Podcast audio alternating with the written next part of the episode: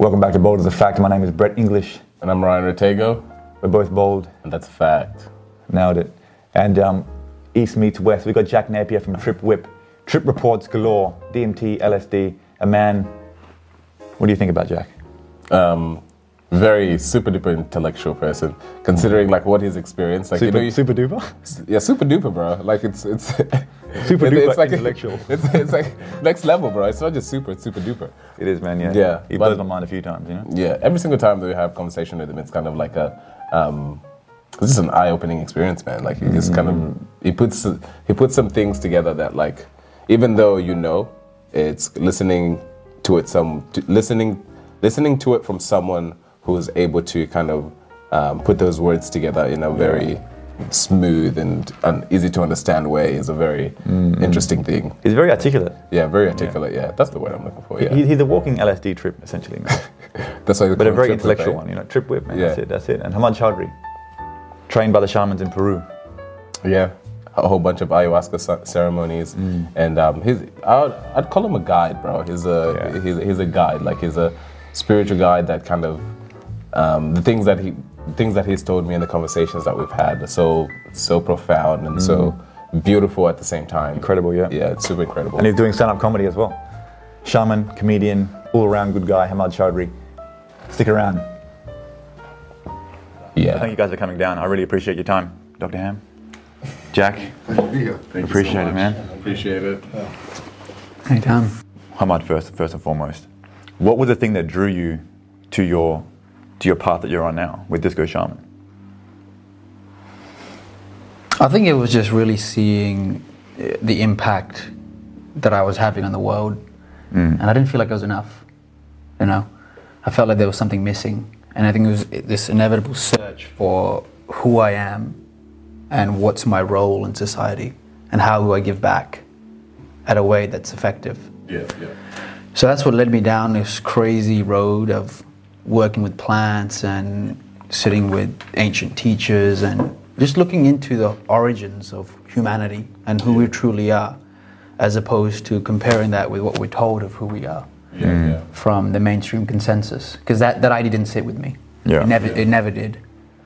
Throughout school, throughout university, I was like, there has to be something more to humans Yeah, yeah. this is this can't be it. So things lined up, and next thing you knew, I, I graduated university and I was off to South America. I want to take a bit of a break before I went into my career, and I tried out a um, a hallucinogenic plant brew with an indigenous Shipibo community out in the jungle under a ceremonial context.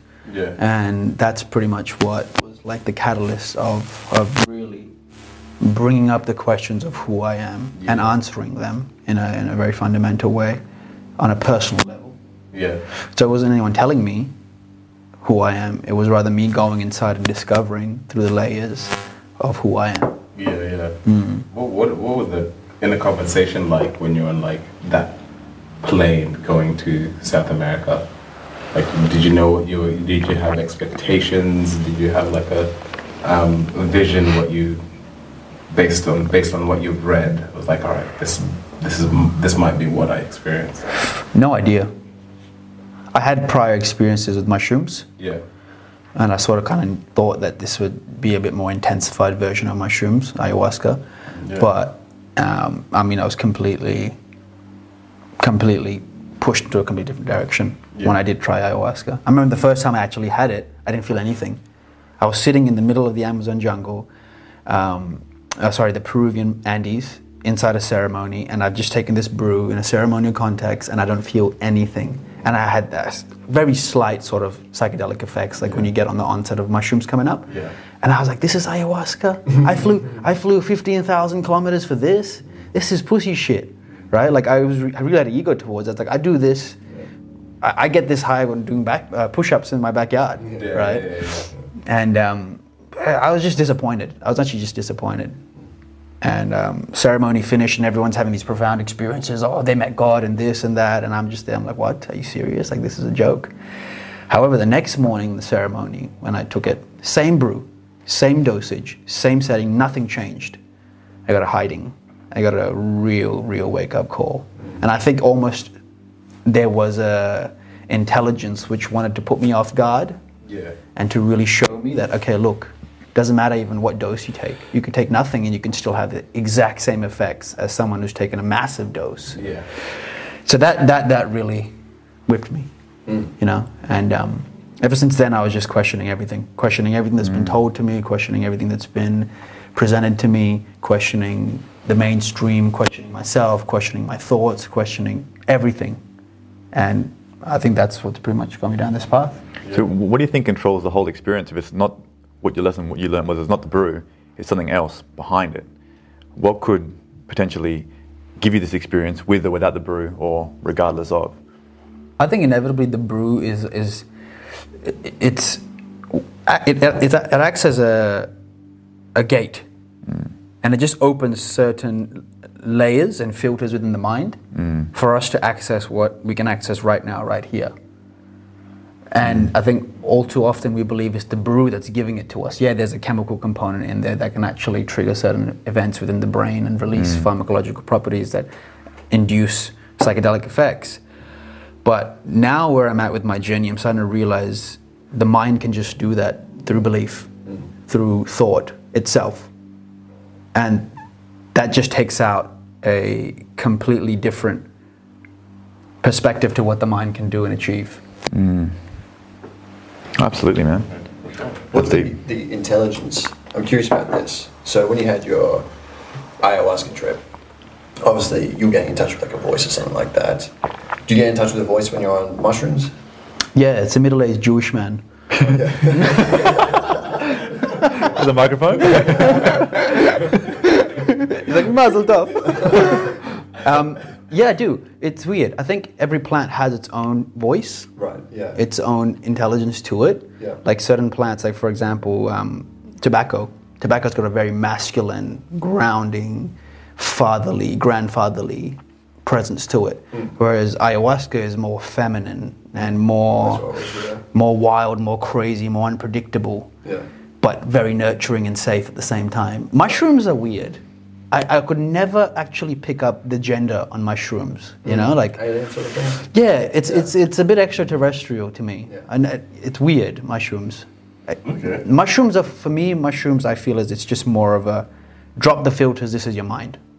Whereas with other psychedelics, I feel as there's actually a intelligence, like an entity that's inhabiting that physicality of that um, substance, and you connect to it. Yeah. And that's where it guides you. You can communicate to it, and you can potentially, and that's what the indigenous people actually believe that each plant has its own mind. Yeah, I've always been curious about because it's like I feel like each one gives you a certain different, uh, or takes you to a different like energy, uh, if you want to say it like that. But then like it has to translate itself, so that energy then translates itself through a voice. But I, I always wondered how much um, is affected by what you expect and things like that as well. Because it's hard for me, to, as a psychedelic user, I'm sure yourself, it's very hard for me to believe that the sort of trips you have can actually be influenced, but or have been influenced by like what you've heard or what you expect and things like that, because they're so profound and so sincere. But um, did you know before you took ayahuasca that there was like a I heard about it. I heard a lot about it. Yeah, I heard a lot about this, the feminine energy, this and that. yes, yeah. Yeah, but see, y- y- you know, it could be all subconscious. You know what I mean? Like, yeah, I know. That's why I wonder because it's like DMT, the same active ingredient in ayahuasca, and no voice for me. I mean, some entities, but mm. no voice. It's mm. just like blast off somewhere Yeah. else. Yeah. Whereas uh, I keep hearing about feminine voice in ayahuasca, Yeah. um, which I'd love to get connected with. Mm. Personally, I think the reason why everybody like it, ayahuasca is kind of like the hot drug of psychedelics at the moment, and I think that's important. I think there's a reason for it. I think it's like, um, oh, what's that? Uh, what's the anima? Is that the, the the the subconscious feminine part of ourselves? Is that what it's called, the anima? Anima?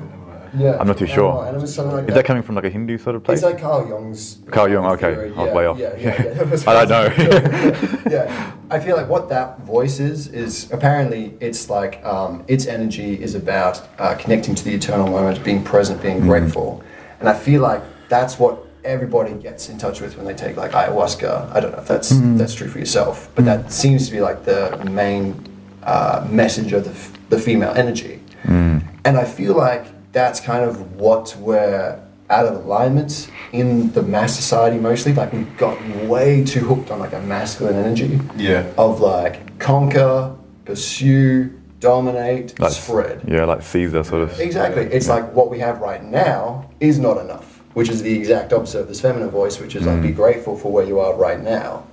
So I feel like that's like like I want to do ayahuasca myself because uh, even in myself, I feel like I'm missing that touch. Like I've had that message, mm. but I'm missing something's not like clicked in yet. Yeah. But Yeah. it's like just what you have right now is ab- absolutely all you need. Mm. There's still that urge to like, oh man, I want, Oh, yeah. I want a little bit more. So you want to inter- integrate the feminine a little bit more into your life. Yeah, and I think Yeah. that's what we all need. I think I Yeah. definitely think that's what we all need more. 100%, man. Yeah. Mm. I had a similar experience doing DMT. It was most definitely a feminine voice or a feminine presence. And it was a very distinct, very powerful presence. So much so that she told me, she was like, all right, follow me, I will guide you. And those words have never left my mind. She kind of like, kind of took me through this like, I don't know, portal or um, through this journey. And I, I, I would say it was telepathically, but from then on, it was that same voice. Every single DMT trip I've had, I've only had a couple.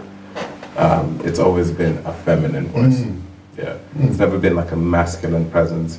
It's very gentle, very warm, um, uh, but very powerful. Like very like overwhelming. Like she's she's like there. Um, there was a point of massive confusion while I was do while while I was in the middle of the trip, and chaos. And her words to me were breathe. Mm-hmm. And I just remember taking a big big deep breath, and everything's just starting to align. Mm-hmm. And yeah, I, I, I agree. Like it's, I've, I'm not sure if it's the same molecule as DMT as ayahuasca would be, but I still strongly do feel like it was more, definitely more feminine than, mm-hmm. than anything else. It's interesting. I mean, maybe because it could be also like that's our like that could be the natural way of things of the feminine energy is that. Mm. It can also be again like the expectations things like how your ego has a particular narrative that it lives in. Yeah. like you were raised with like certain predictions and expectations for what your reality is. Yeah. and then like you take a drug and it's like this surge of new information. And if that meant that information is like be more present be more connected then you're like oh i relate this to female energy and that's how you experience the voice Yeah, yeah. I, I I wonder only because like I've had point. I've had similar um, messages from like alien fucked up looking machine gears, which had no gender obviously. And they're like, you can have anything you want, just be like present, connected, and grateful for everything you have. Um, but maybe like that's fucked up machine gears is the, what I relate that energy to for some reason. Yeah, yeah, You yeah. know what I mean? That, that's because they seem so real to me. Yeah. They seem realer than real. Um, and that's where I'm at as well with psychedelics. And I really want to know um, what that aspect of it. That aspect of it, I guess that's what I'm trying to figure out. It's interesting. Did you, in your teachings, does plants have feminine or gender roles at all, or anything like that? Well, what the indigenous um, healers do, the curanderos of the jungle, the, mm. the shamans, part of their practice is devoting most of their life to actually dieting different plants. There's various plants in the jungle that they can diet. Each plant has a specific property, they believe. Each plant has a specific spirit, they mm. believe. And each plant has a specific energy, feminine or masculine. So when they undertake these diets, they, it's rigorous. They have to cut out salt, sugar, sex. Um, they go under intense states of isolation, and they connect with the energy of the plant. And then the plant actually communicates to them, and they um, impart knowledge, right? Yeah. Healing knowledge, knowledge that furthers the community. Whether that's predicting where game's going to be, whether that's predicting and controlling weather patterns, whether that's predicting the fa- past, uh, future, sorry, and past, and changing th- th- those events too. And I found that very interesting. I was like, so these guys actually think they sit down and they communicate to these plants, and the plants teach them. Until I went through my own dieta process, and I dieted this plant. I dieted mu- multiple plants. Um, one of it was shirmashio. What's that? It's a plant, and Yeah. um, brutal plant, brutal, that um, uh, it it still blows me away. Actually, I was I remember I was sitting in, a, in an ayahuasca ceremony. So you use it conducively with ayahuasca, right? You you diet it throughout the week, Like following as the a salad protocol. or fruit? What is Huh? what is it? It's a tea. Oh, tea. Okay. Yeah, okay, yeah. yeah, So yeah. you drink it in, in a tea form. Yeah. You connect to its energy. The- Normally, the shaman opens up the portal for you to connect to it. So he's Wow. like the, the the gatekeeper for you. He holds the mm. space, and then once you've reached a certain point throughout the dieta, you can sit in ceremony, and then you can go further and receive more of the teachings of the plant. And I remember I was sitting down there. Four hours into ceremony, the ayahuasca is hitting me hard. I got intense visual ge- geometrical patterns. My dad's with me also in um, the middle of the Amazon jungle, and I'm looking into this bucket. Um, I need to puke so bad, and I keep looking away from the bucket. I'm like, no, I can't. And I remember the Shurmashu energy came to me. It's like, look in the fucking bucket. And I look into the bucket, and this void opens up in the bucket, and I see myself, and then I start seeing all my egoic patterns, mm. and I start seeing my the parts of me that were projecting onto my dad, things that I didn't like. Mm. So th- pretty much the programming that he passed down to me. Mm. And I tried to look away, and I swear to God, this is what I feel psychically. It grabbed my brain, and it forced me to look at myself. And it was the hardest part of uh, of my journey was looking at myself. I was like, shit. Everything that triggers me in my dad, in my mom, is in me. And it's like, look. And I look and I start purging. I'm like letting this thing out. I'm like, oh my goodness. So like, that was an intense moment. Another plant I dieted was um, Chiri Sanango, and this is the this is something that actually really um, made me f- have a, a bit of a psychotic break. I felt as because I would um, have auditory hallucinations after ayahuasca. Yeah. I would hear it, and the shaman told me you you'll hear it when you're in meditation or when you're sitting down. You'll hear it in space. So it's like imagine you're just sitting here. I'm talking to you, but I'm not here. I'm like Jack. Like the the the There. The Yeah, though. and you're not on anything. Right. You haven't taken it the day before, Yeah. and you hear it, Jack. This, this, this, this, and I hear it. It's like this is what I hear. And I'm like, what the fuck? Where is this coming from? You know, Yeah. it wasn't wind. It wasn't anything. It was hell clear. It's like. And I tripped out. I was like, "Oh my fucking god! Like this is this is really crazy." I remember I went up to the facilitator at that time. His name was Bryce, awesome fellow. I was like, "Yeah, man, look, this happens, bro." And um, the plants actually sense when you start feeling overwhelmed, and they'll, they'll calm down and they'll tuck it away. And it was just starting to blow me away. I was like, "Dude, this is this is unbelievable, man." And the, the main purpose the indigenous believe um, the plants guide them through is actually teaching them how to sing. Icaros.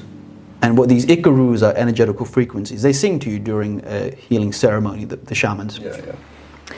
And these healing frequencies have the power to penetrate subconscious blocks, emotional blocks, and actually reconfigure your nervous system, reconfigure your electromagnetic magnetic field, clear past blockages, clear ancestral trauma, um, download potentialities that you want to create in reality. So it's, it's intense. Like you can, you can actually be sitting in a ceremony and a shaman will be singing to you, and it feels like he's got ropes on you, and he's pulling things out of you, and you feel things coming out of you, and it's like you see demons and shit coming up, and you're like, oh my god, like this is, is this is, is this reality? Like what the hell's going on, right? And um, it was it was it was wild. It was it was it was honestly one of the most intense experiences of, of learning that wow these plants are really really really smart. Yeah, that's, Yeah. that's the, the weirdest thing about them as well, is that it's you go into it, you're really expecting like a chaotic experience, and that's why this aspect or this um, idea of intelligence is really interesting because it actually interacts with you. So, um, uh, for instance, like I, I do remember um, on one of my more intense early um, acid trips, um, it's like I, I, I was sitting down and I was seeing entities interacting with the space I was in. So um, I think I can't remember if I talked about this last time, but they were basically like entities on the shoulders of of the guys around me, and they're saying, "Yeah, like this this is your true form, this is your true self," and you know, explaining all this kind of crazy crap. And I'm really relaxed as this is being said to me. That's why I kind of I'm accepting it. And then when I realize what I'm seeing, realize what I'm hearing, and you know, seeing these entities, I'm like, I'm starting to freak out, I'm starting to panic. I'm like, wait, what the fuck is going on here? What the hell is around me? And as soon as they do that, like, because I remember I was also watching a movie, and it was happening with the actors on the screen. Really? Yeah, and so the crew were actually like all of a sudden on the screen, and like they got their like the boom poles. eh, Dude, um, this is incredible, man. So you're actually like kind of like in the middle of a trip. In the middle of a trip, But everything the, around. the movie changes. There's entities you can see on the actors. Hundred percent, like on the shoulder of the actors. So the actors are looking and they're all smiling. Everybody, like people in real life, on the movie, everybody's like, like smiling, Looking and at you. Yeah, The actors on the screen. actors on the screen. You're like, what the fuck? So you start getting overwhelmed, and as soon as they notice that you're getting overwhelmed, they'll start to laugh and just go back to acting. And so like the film just resumes, and then you look over to your friend, and he's just like watching the movie. Like it's clicking now, the Truman Show thing you were It's the talking Truman about. Show thing, and you're like, what the fuck? It, did I just see that? Did I just see that? You lie back, and then the actor's like, yeah, you did. and then just kick straight back into it. Dude, Yeah. that is that is It's mental. Wild. It's hectic. It's Yeah. hectic stuff. It's it's it's hectic when it starts involving itself in your s- sensory experience, like your common sensory experience, not just like your uh, like you're not blasted somewhere else. Mm. Because uh, even when you're blasted somewhere else, it, you definitely it feels realer than that, obviously. Mm. But it's harder to, uh, or at least it bridges the realities together when you start. I think uh, Yeah. stuff involving itself, like you start hearing those aud- auditory Yeah. hallucinations when you're hallucinating, uh, meditating and stuff. Sometimes it feels safer when you blast off somewhere else because it's like a totally different experience. When they start interfering and molding your reality now, that could be yeah very terrifying for some people. But you have to invite it. That's the whole aspect of this intelligence thing as well. Is like if you're not inviting this stuff in, because you explain it and it sounds freaky, and people are like, I don't have this. But if you don't want that, chances are it's not going to happen for you. Mm. Like you, the trip is going to work with you and at your level as well. Yeah. Okay. Yeah. So that's pretty interesting. You got to invite. I think so. I, I, I def like Have you had any experiences where something's come in that you have not invited and you can't get rid of it? Like um, that I've not wanted. You mean? Mm-hmm. I, mean, I've had bad trips, but even for me, the bad trips depends. Early day trips, I definitely was not ready at all.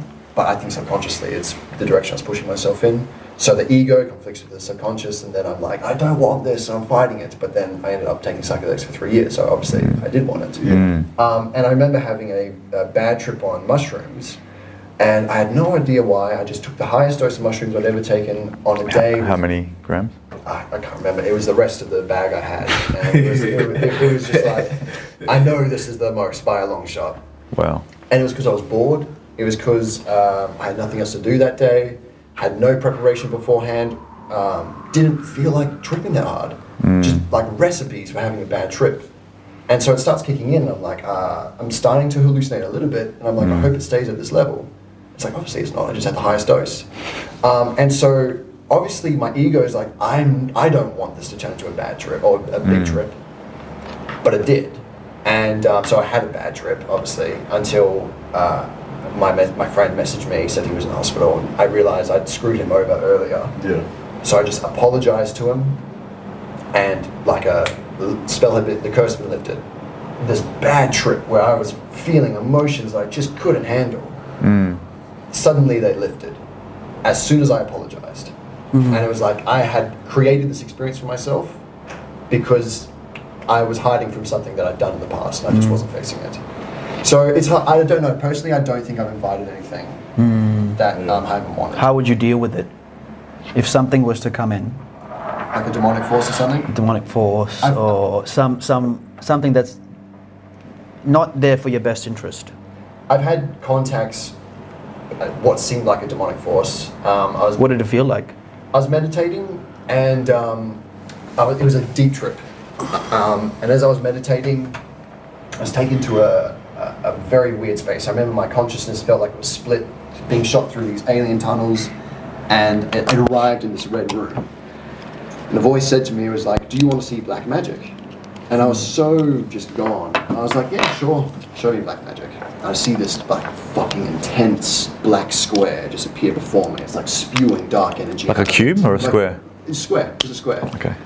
And the voice is like, now that you've seen this, you can never go to heaven. It was like, that was the price of seeing black magic. Really? Yeah, it was like, you can never go to heaven. So at first, my instinct was like, oh shit, what have I done? And then I was like, oh no, you're a demonic force trying to give me a bad trip, trying to infect me with a negative idea. Fear. Oh man, that's a that's a crazy sense of awareness. Yes, well, a- as soon as I had that, I started laughing. I was like, you gotta try way harder than that, bring it on. So I did it, and then uh, this dark mass appeared before me.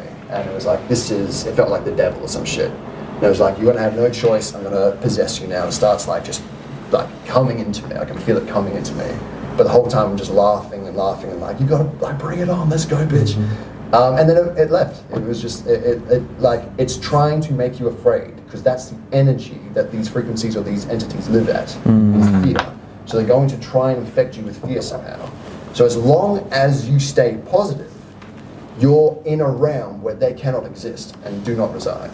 Well, it sounds like you have that awareness and that experience to obviously navigate those realms. Mm. How about someone, you know, who, who's really, you know, fascinated by the idea of psychedelics? They get into it. They're around people they don't really trust. Something comes up onto them like this. They're already predisposed to other emotional issues. How would they navigate themselves out of that? Like, how would they deal with something like that? You have to expect these things to come.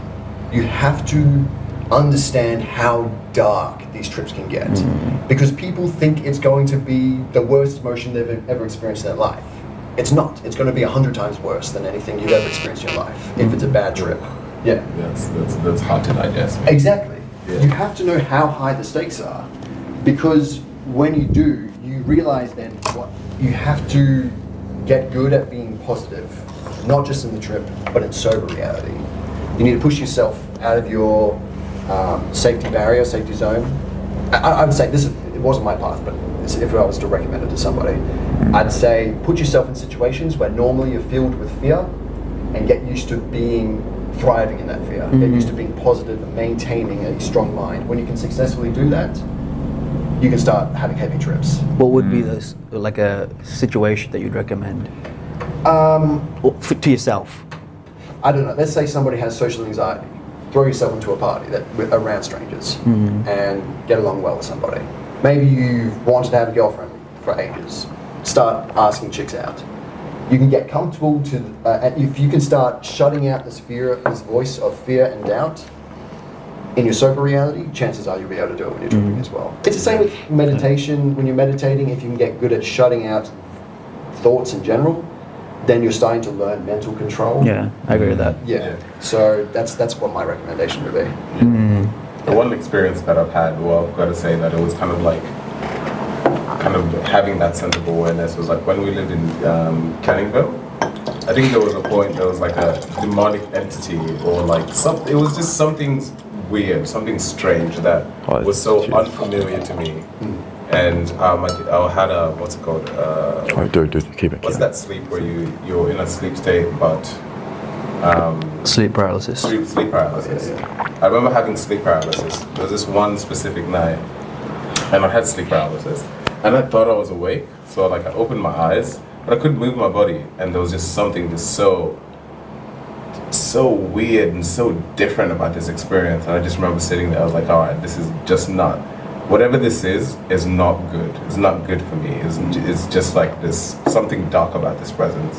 And I just remember sitting, like lying on that. Um, I- back then I didn't have a bed, so it was a mattress on the floor. Oh, ghetto. I was lying on the mattress, and I was just I just remember like saying, just reciting, "I do not, I'm not afraid of you. I'm with God. I'm not afraid of you. I'm with God. I'm not afraid of you. I'm with God."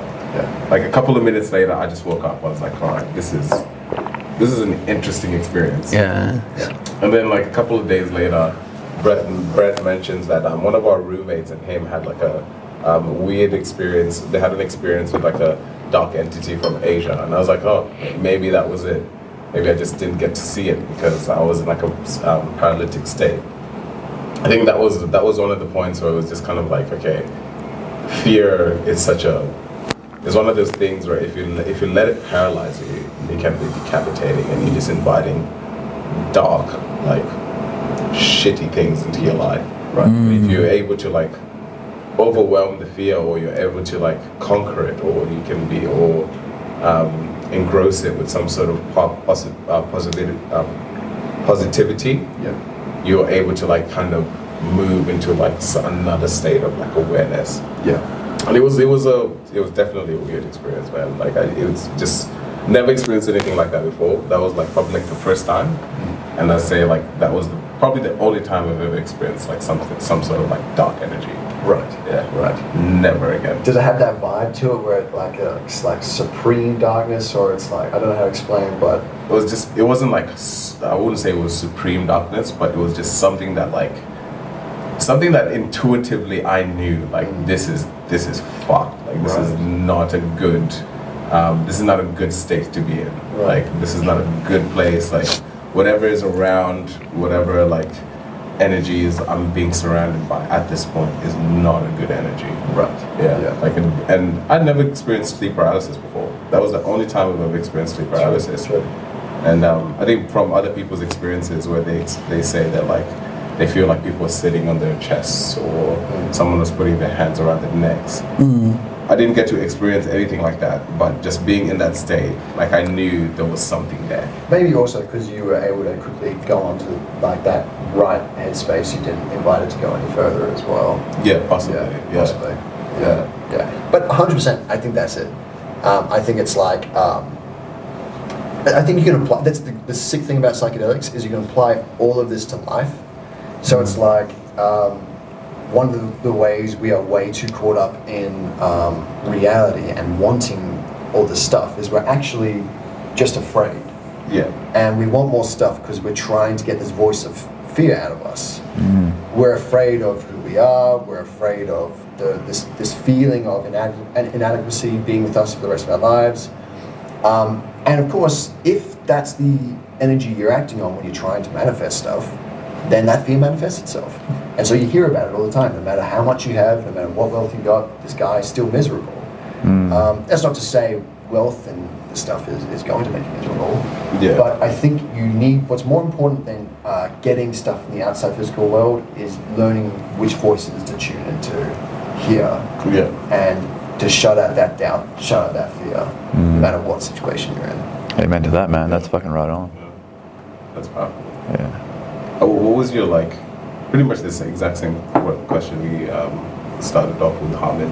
What was like your ex- um, first experience like? With, Uh, yeah, with um, LSD or mushrooms. The first one was acid. It was pretty cool. Well, that's actually a lie. The first one, um, somebody came over and they, I thought they were just smoking normal weed. It was synthetic weed. I think Yeah. I told you. Told you guys Yeah, the, about the that. chronic. Yeah, yeah. Yeah, yeah. yeah. And so, having a big ego at the time, I was like, oh, this guy's you know overreacting on weed. I'll take twice as much as he's got, and you know do it one hit, blast it off somewhere else. And um, What do you think the chronic's made out of? I don't know, man. That shit is evil, though. I mean, like that trip was okay, but then I was addicted fast to it. Addicted? because I, I didn't know where I was at. Is I it like plasticky or like? Probably. Yeah. It, it's. I think so. I think so. It seemed like it. Yeah. Um, but four trips on that, I thought I was going to die for sure. It was Oh, wow. just- it was so negative that I was like, I thought I was going to have a heart attack. But acid, my first proper synthetic weed trip, Yeah. I mean, psychedelic trip, um, and Yeah. uh, yeah, it just taught me love, which I lost touch with for so long. What, what was your intention going into it? Because I know if your first time doing acid properly t- for a psychedelic adventure, what was the thing that drew you to it? Like, was there some kind of a guiding factor in you saying, "I need to do this"? Yeah, well- or was it sort of a random like? this is what I was saying, Hammad. Um, it's like uh, I, I had no idea consciously what I was doing, um, but it's like I think subconsciously I did because I was just curious. I had this powerful synthetic weed trip, and I was like, man. That was crazy. Didn't know we could even experience things like that. Now I want to try every drug there is just to know what all the different experiences we can have is like. And then I had acid, and it was like, stop poisoning your body, stop doing all this stuff. Like uh, it's about getting in touch with The voice of reason. the voice of reason and love. That was like the first. That was the first touch of it.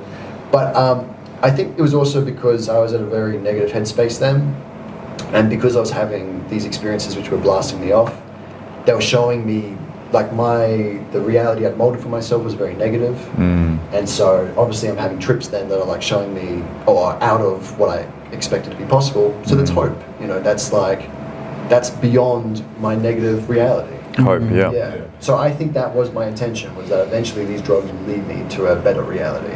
Mm. Yeah. What does that reality look like to you? It's the one I was explaining. It's a fearless reality. Yeah. I think it's a reality where, you know, fearlessness is, fearlessness is different to caution, um, but it's a reality where you're not afraid of anything, and I think all fear is a fear of death, Mm. just you know. At a- a deep level, yeah. yeah, through different mediums. So really, it's transcending our fear of death, and Hmm. psychedelics seem to actually teach us that death is nothing to be afraid of. At least, you know, from my experiences, Hmm. it's like death is not what you expect it to be, and your life anyway. Life doesn't die; you'll always be life. So, Yeah, wow. yeah, Yeah. Pretty cool. stuff. The fear, the fear thing gets me the most because I'm like, when I go out try to do things, right, I got a huge amount of fear. Talking to women, there's fucking fear there.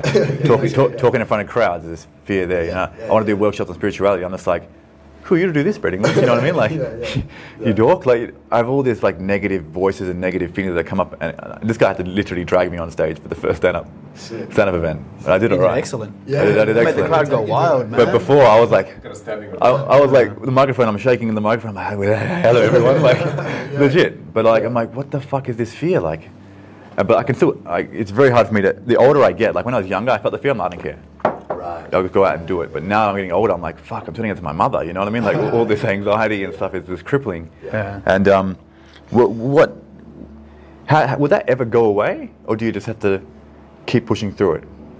Uh, You know? I mean, I don't know. Um, Yeah, yeah. but for you personally, have, have you felt that fear actually release from? Yeah, yeah. I mean, I, I've at least felt it lessen significantly because I had social anxiety before Yeah. tripping, um, and then after that, I was I had a few trips. I don't know. It would take a while to break down, obviously, the, like the sort of things it was teaching. Mm. But basically, they explained why social anxiety doesn't even make sense Yeah. rationally, and so that was something that I always I would. You know, I got a girlfriend and she's wanting to mm. go to parties and things like this. I'm like, oh, mm. fuck, like, I don't want to do any of this shit. Guys, yeah. And then I'm in a party and uh, I'm just like going over my psychedelic trip and like, remember why this is irrational? Calm down, bro. Like, Yeah. it's all good. And eventually you, it becomes a pattern. You keep falling on back to that. Yeah. And, you know, I go to a party now and it's like, I know it'll be G because it's been G all these other times. I'm mm. fine always. Yeah. That anxiety is gone. Mm. Yeah. So it's kind of like that. It's what I was saying before. You keep throwing yourself into it and Yeah. you get used to it. Mm. I kind of see it different to you though, in Yeah, that sense. yeah, yeah. I, I like to go to parties, and how I deal with my social anxiety is I actually go there and talk to no one. Sure. Talk to what? I talk to no one Okay. Because I think the idea of social anxiety stems from that you have to go socialize. Yeah, true. So when I go there, I'm like, I don't have to actually talk to anyone. Absolutely. But when I push myself to having to do it so I can become someone so I'm liked, Yeah. that's what my body starts signaling me with emotions, and then I label that social anxiety. Right. However, when I go, once I've accepted that part of myself, where it's like, I don't have to talk shit, I don't have to do anything. Yeah. Mm. Then I, it com- I come to a different space, a different state of consciousness. Like, oh, I actually want to talk to this Yeah, person. yes, I actually yeah. want to socialize. Yeah. And this happens to me when I go to uh, my daughter's daycare classes. There's all these parents over there. I was like, oh, I should go talk to everyone, make friends. And I was like, no, I don't need to talk to anyone. And it's weird when I push myself to talk to people from a place of, um, you could call it social anxiety. The crows start quacking Yeah. The crows go wah wah wah. It's almost like they're signaling me something, like a very, you know, disruptive voice. Like, why do I have to do this? Yes. Yeah. And that changed over the course of a few weeks. I went there and I was like, wait, actually, I'm interested in this person's life, Right. and I'd go talk to them and I'd actually be interested. I wasn't being fake to them. Yeah. So, like, I think that's something I would recommend to people is like, you really don't have to do anything. I think I agree. Do you know what I I- mean? yeah, no, I in, in a sense, agree like, yeah. I mean, it worked for me Yeah. because uh, you know I, I went clubbing the other day alone, Yeah. and um, I, I just I, I didn't have to make friends or anything. I was dancing, I was doing my own thing. I was like a man with a beard, just like there in, in a club, like moving around, and like it, it just felt great. That liberation, where it's just like, I can go to a party, I can go to a gathering, and I can just sit there eating my steak. Yeah. Because I feel like certain types of conversations are just happening because they're too scared of the silence there. Yeah. Yeah. Uh, it makes sense to obviously talk in a podcast. I wasn't just going to sit here. Just be like, I don't have to talk, you know. But more, more or less in my private practice, what I do is like these little experiments that I put myself through is like little activities like these. And to, to point out your question before, mm. if you don't mind, I point out certain things. Go yeah, you're talking about fine. how you can face your fear, mm. and I noticed like in your language, you're saying I have social anxiety, I have fear, I have fear of talking to women, mm. and you, you you've put yourself in this matrix of thinking because you've associated certain emotions with the I, And mm. now when you go into these situations, it's almost like Yeah. you become that person because you're I in that matrix that of thinking. yeah. Where it's like, maybe look at it in another perspective where it's like you're just feeling information coming into your body. Mm. Like when you see a hot chick or a good looking man, you're talking to them, you're just feeling information coming up. But then mm. as soon as you label it and then you identify with it, you become it. That's You know what I mean? Yeah, yeah, yeah. I, I agree so with it's you like 100%. sort of breaking the eye that identifies with things Mm. and mm, mm. realizing that the perhaps the true you, the infinite you, the whole you is able to feel all these things Yeah. and it just passes through. Mm. That's it. So would, would part of that transform- transformation be changing the language that The language yeah is the key. okay. Language is the key. As soon as you say I like I don't like chicken, it's like there's there's so much different types of chicken. How could you say that? You know what I mean? Like so it's it's just identify with this this this mental paradigm and I think that can be very limiting for people Yeah. Mm. because you, you think it what you think you become I guess. Yeah. Yeah. Well, definitely. But how would you? What, do you have examples of what? Um, what would you, you? What you would change that language to for your for some, someone who has no idea how to kind of break that paradigm of thinking? Yeah, I would. Well, I think it's an awareness, number one. Awareness of, number one, being grounded in the, the, the true infinite you. Yeah. And when thoughts of inadequacy arise, like, I can't do this, I'm not good enough, that's an illusion. Mm. Because the infinite you is good enough. It is everything. It is also not good enough, too. But if you identify with the not good enough part, you're going to create that, right? Yeah, yeah. So it's more or less just a layer of awareness, like watching these thoughts go past. How about if somebody's attached too much to their ego? So if they want, like, if they're like um, wanting something, like an, a particular outcome, really badly, where they can't let go of that. So it's like, let's say in the situation of social anxiety, they go in there and they're like, I have to be sociable, which of course is the main problem. I have to be sociable. And they can't let go of that because they are attached too much to the idea or like they go up to a pretty chick, she has to accept me because I might not be these thoughts of fear, but I want to be the guy who all the chicks are into or something like that. Yeah. How, how do you go about letting go of that ego then? Well, you get to the root cause of why you need those women in your life, or why you need them, or why you need their validation. And when you get to the root cause, you realize, oh wow, like I was just chasing uh, to fill up this idea of inadequacy within myself. And then you probably won't be interested in those women. You'll probably just feel like they're just normal women. I've seen it happen so many times. I've seen women, and I'm like, they're the most attractive, uh, you know, women I can see on the planet. You feel this strong urge towards them, and as soon as you realize that woman is reflecting to me a part of me who I've lost, and you embody it and you just integrate it, boom, that woman doesn't have that magnetic pull towards you anymore. It's just a normal woman again. Hmm. So I, I believe people are mirrors, and you can use this as a really powerful tool when you go out, like especially when you see really attractive people that just make you lose, you know, all footing. Yes. Yeah. No, I slip. it, it's something you have to ask yourself like what is this woman reflecting to me or what is this male reflecting to me that i've lost or i've given up Right. and usually the answer will come to you the mind's beautiful in that it will, it will tell you. It's a command you you just got to command it. Yeah. you got to sort of it's like a child man. You got to kind of teach it right? Yeah, well, I think the key there as well is the fact that the outside world is your reflection. exactly. And that's where, if there's an issue, that is literally a reflection being made to point out that within yourself. So it's like, um, uh, especially you can notice it with anger and things like that. Like it's the whole idea of shadow work is if somebody triggers you, gets you upset, it's a very instant, quick way for you to realize what emotions within yourself you are subduing and not allowing, mm. Mm. and uh, have a problem with. You know, let's say early in your childhood, you're really outgoing and outspoken, and then you said something that was wrong, mm. and so then you were shut down hard. Then you associate outgoing and outspokenness with that punishment. So you Yeah. get somebody else like that, and you're like, oh, I don't like that. But the issue is, that's not what you don't like. It's something that happened in your childhood. And so it's actually, uh, I, I think when we see these things, it's an invitation to find a quality within us that we're also missing because we shut down too much within ourselves. If that makes sense. yeah yeah. Yeah. That comes back to what you were saying about the sleep paralysis. Yeah. Is that I think uh, society generally has uh, this inclination to tuck away our dark side, right? And those can just be things like you're mentioning about certain emotions or certain past events that have happened, and we feel like we'll be shamed or judged, or we fear to bring those parts out, and we tuck them away, and it becomes the dark side. And the more we tuck it, the more powerful your shadow becomes because you're not shedding your awareness on it. You're not shedding the light of your, your being on it. Mm. And that force, I, I believe, within that energy, there is inhabitants, Right. paranormal inhabitants. Right. And they then control your behaviors, direct you, feed off other people, manipulate this and that. So my recommendation for my, my own self, or if I had kids or you know close friends, I would let tell them that become friends with the darkness. Uh, because only when you can walk in the dark, you can understand the terrain. You can understand the obstacles. And how you fight the dark is you need to know the dark, right? Mm. And you realize then you don't have to fight it, that this is actually a tool, an ally. Mm. And it's not really dark, it's just unexpressed light. Oh, damn. Damn. Yeah. One thing I actually do is I, I go for night hikes.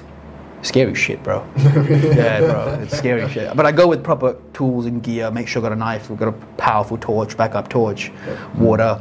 I know the route that I'm going through, and it, it really plays on you. It really, really does play on you. Like uh, things come out like in your head, but again, like you said, the mirror reality. Like you feel like there's something going to come out of the bush, you know. And but that's really you entering a dark space in your mind.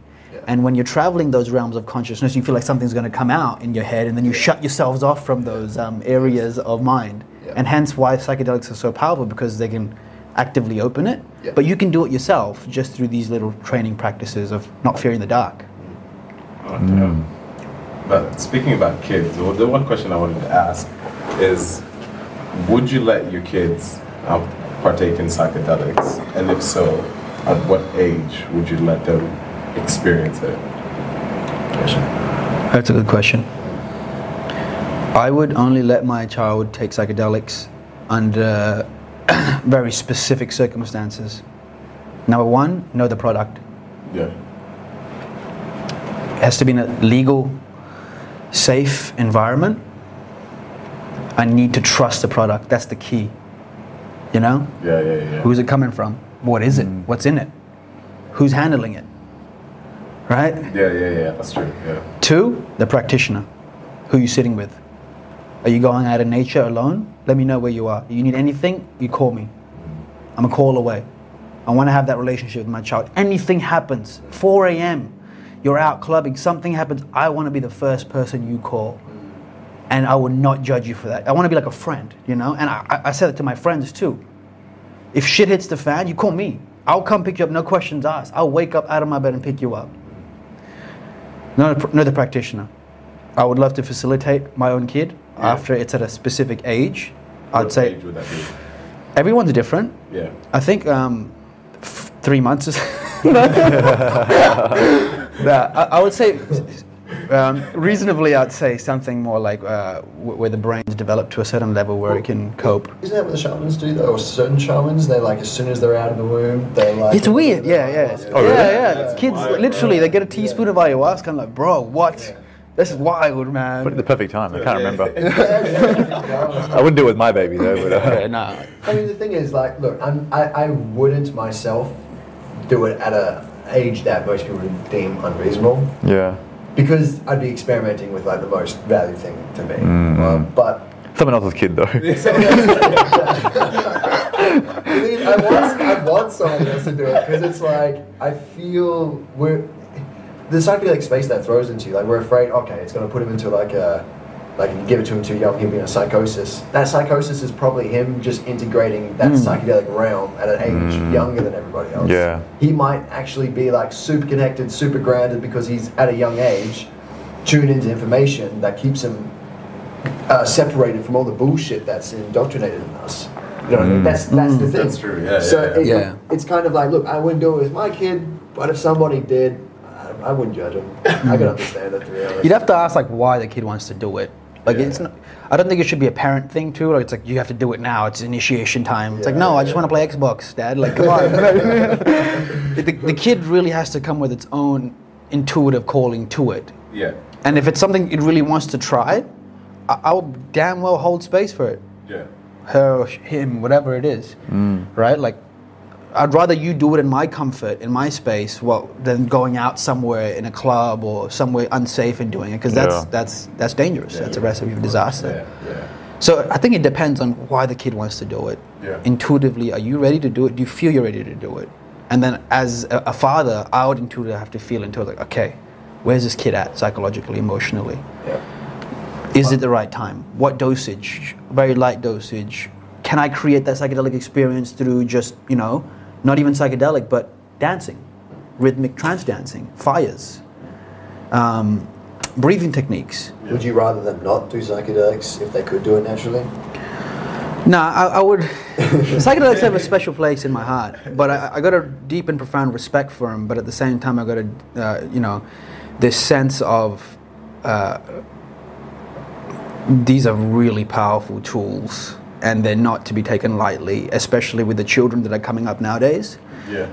Parents being more aware, create a program within the child that allows a child to explore more of its mind, meaning that the child has more psychic capacity. When the child will take psychedelic, it's going to go deeper than, like, for example, someone who's got a lot of shadow work to do. Right. So that's something that you really have to be careful of because there's a lot of fucking energy flowing. So could I achieve the same thing with my child taking it for a run?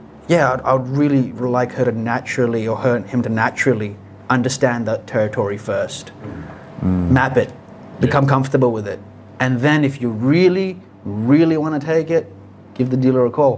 What's up, brother? Yeah, yeah, yeah.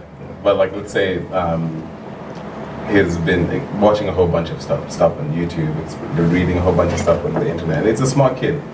Um, he, he or she is a smart kid. And let's say it gets to the age of 13, 14, like before they even hit the teens. And they're like, all right, like I feel like I'm, I know enough and I understand enough to try and venture into the, like mm. this world. Like, what would you say? And I think as a, as, a, as a father and a mother, you'd have to sit down. Essentially, you, you father and mother are the gatekeepers at that time. yeah, And it's not just because if a child says, I want to have it, like you could be like, all right, I'll hold space for you.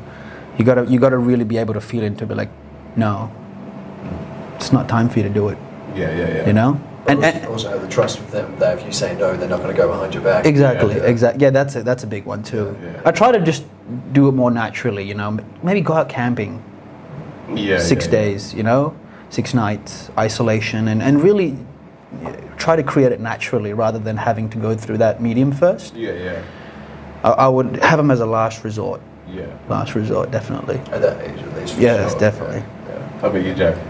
Um, I think I'd be the same. I think I'd be the same. I think um, I wouldn't want the last thing I'd want for them is like for me to go like nah, and then they would be like, well, I'm going to do it anyway. And then you're going to start. It's like, all right, water, it's right here. yeah, yeah, yeah. You can do it. Let's do it. It's like lighting the cone. It's like, come on. Because I actually, uh, working uh, at the place I do, Yeah. um, you know, we normally talk to the customers. We have like quite a lot of customers who are into psychedelics, and um, I did meet one dad who was a, he was a sick guy, but he just wasn't quite getting it with his son. Where he wanted his son was doing DMT, and he was young. He was like 16, I think. Oh, Oh. Yeah, okay. and and the father was into DMT and stuff. You could tell he was an influence, but he didn't want his son doing it, and he didn't want him doing it the way he was doing it because he was doing it with his friends in the back shed, sort of thing.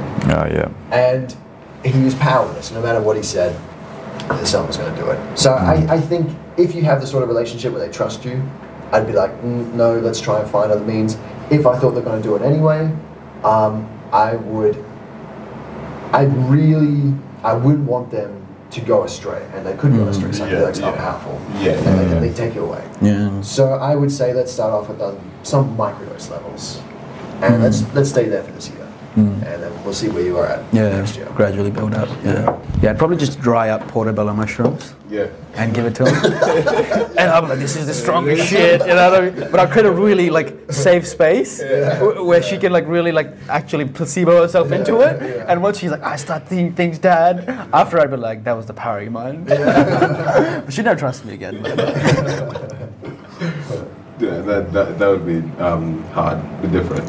Well, what age would you recommend for like for someone to? so subjective, bro. Yeah. It's so dependent on the psychology of the of the kid, of the person, of where they are. Like there's there's so many factors you'd have to take. There would not be not one answer for it. Because it's like society, you, you, they're expecting you to say 18 or over. Yeah. That's like the answer that you, Yeah, you're yeah. naturally going to give because that's kind of what you've been conditioned to give. Mm. But it's true, everybody's mm. different. Like I was ready for psychedelics at a very different age to people because I did it quite a bit older than most people. Yeah. I was sort of middle of it. Yeah. So that's how it goes. There's grown ass men who I wouldn't recommend take Yeah, psychedelics now. exactly. You know, people in their 40s and their 50s. I'm like, nah, you you, you stay away from yeah, that, please. yeah. You know. Yeah. So it's very subjective.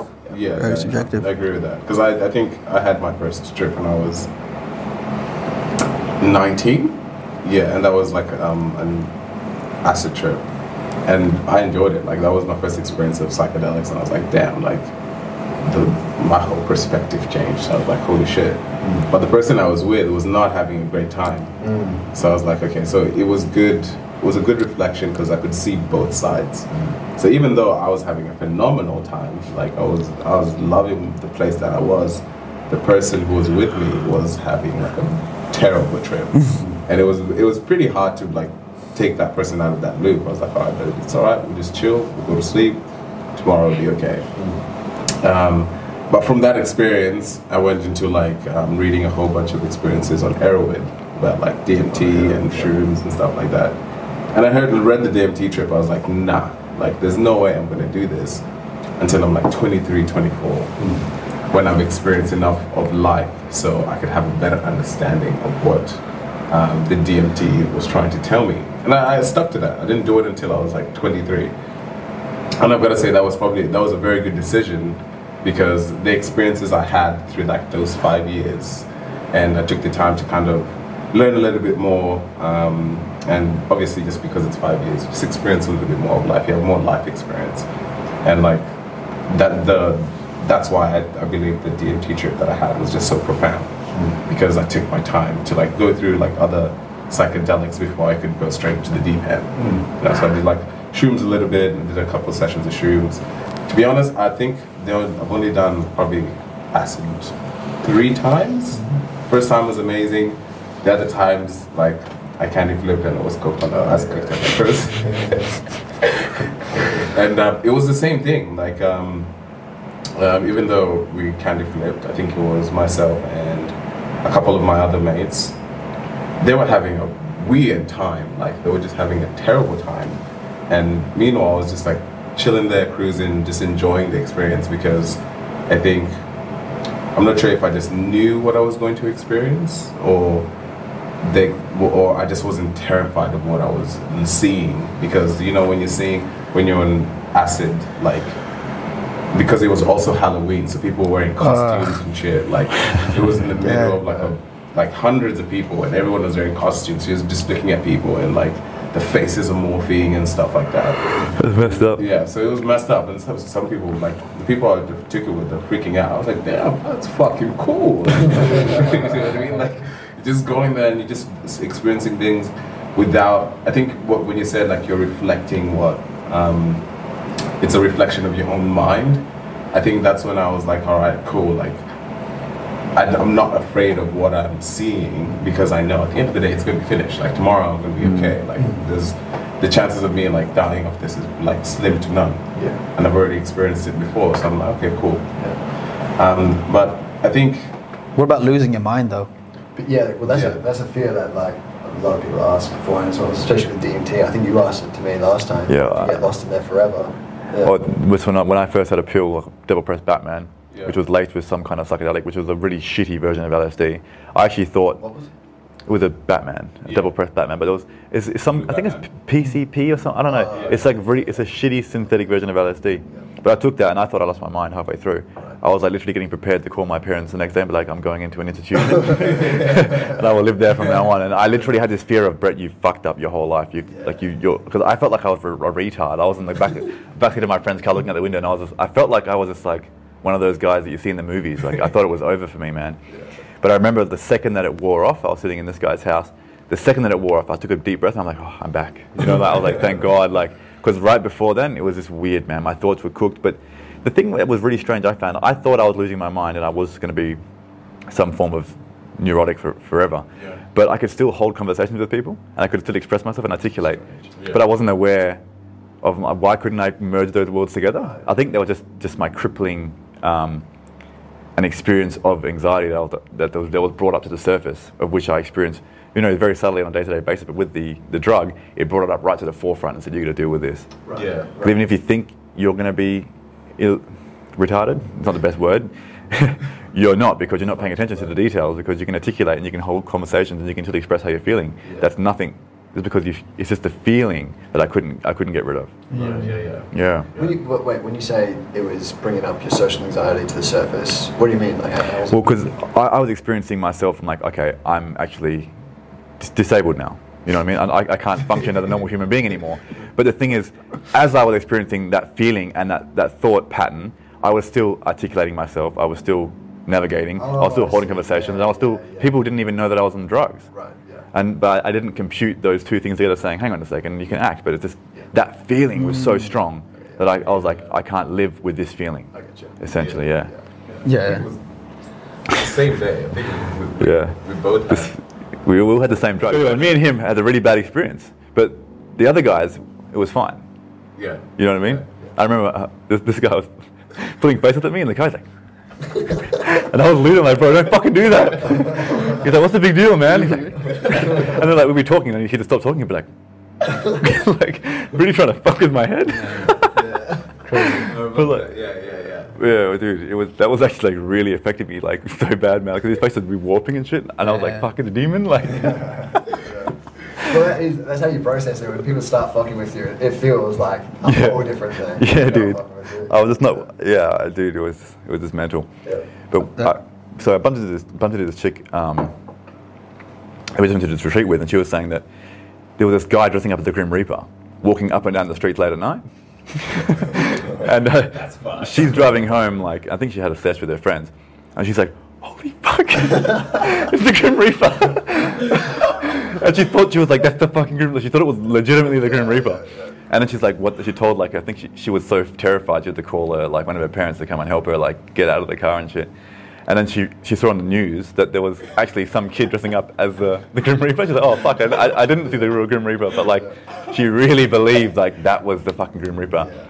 But um, sometimes the paranoid state of these drugs can, can get you. Well, that's it's it's almost like they're not paranoid either. Like I feel like when you're tripping, you can see some shit where, where it's just like, you know, you're not gonna remember it. Like I'm sure I've seen shit which I've totally re- repressed and forgotten about. Yeah. And it's crazy stuff.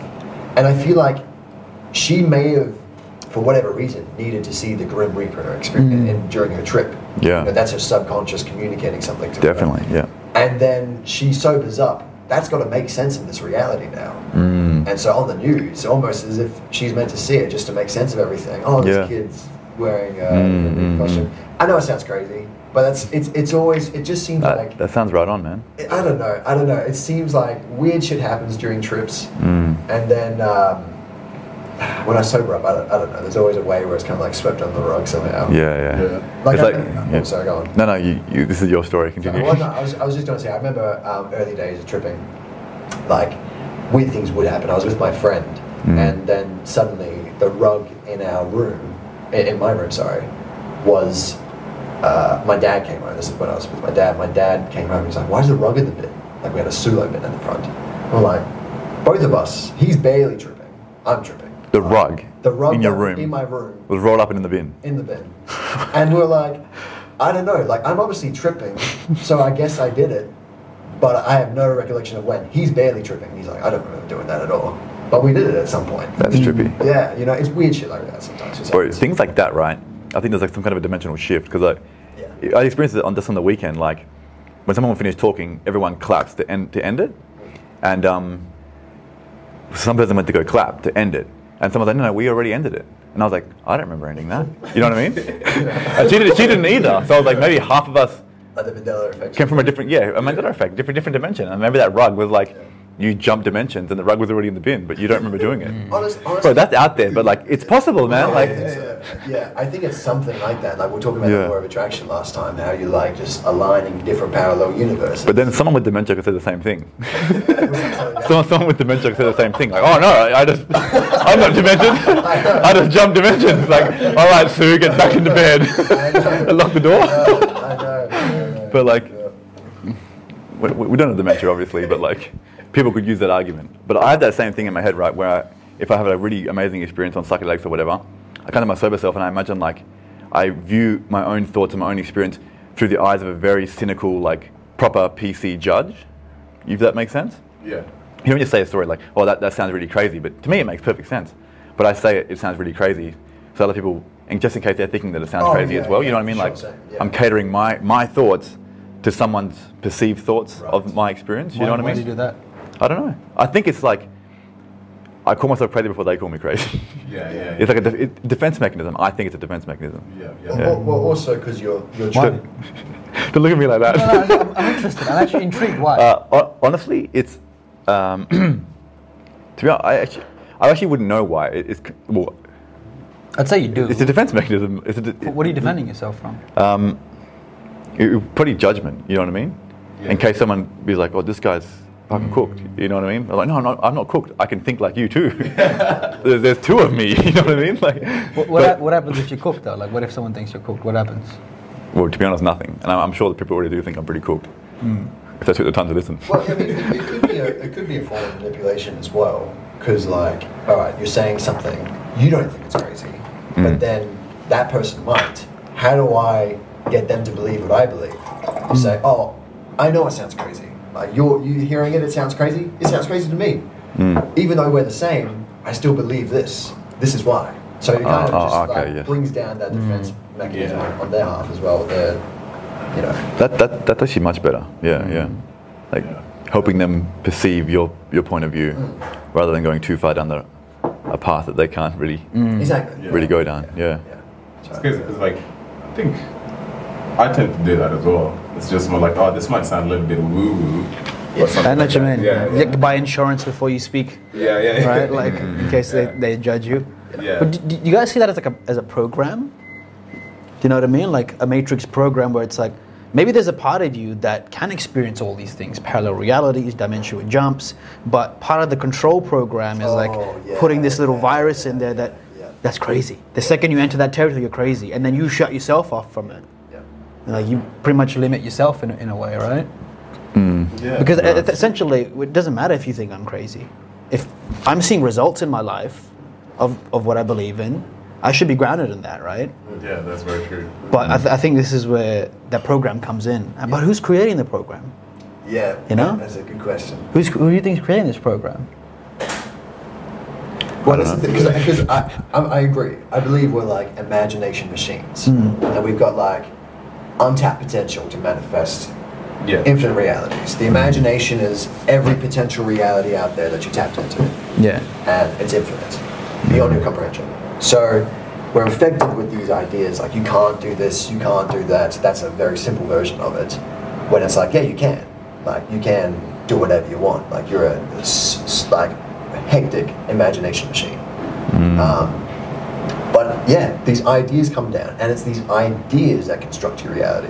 They literally sculpt the reality you're in. And I think this is like the whole uh, heaven and hell argument. This is angels and, and demons. They're you know, on a metaphysical battleground over these imagination machines, trying to manifest a particular reality, whether it's good or bad, whatever that means. Yeah, that's good. I, I don't know. If, I mean, that's actually just probably more of a sci-fi idea I had than. Than No, I You resonate- buying I insurance resonate though? yeah, well, hey, hey, Buying insurance? probably, yeah, Yeah, yeah. literally, yeah. He's manipulating us.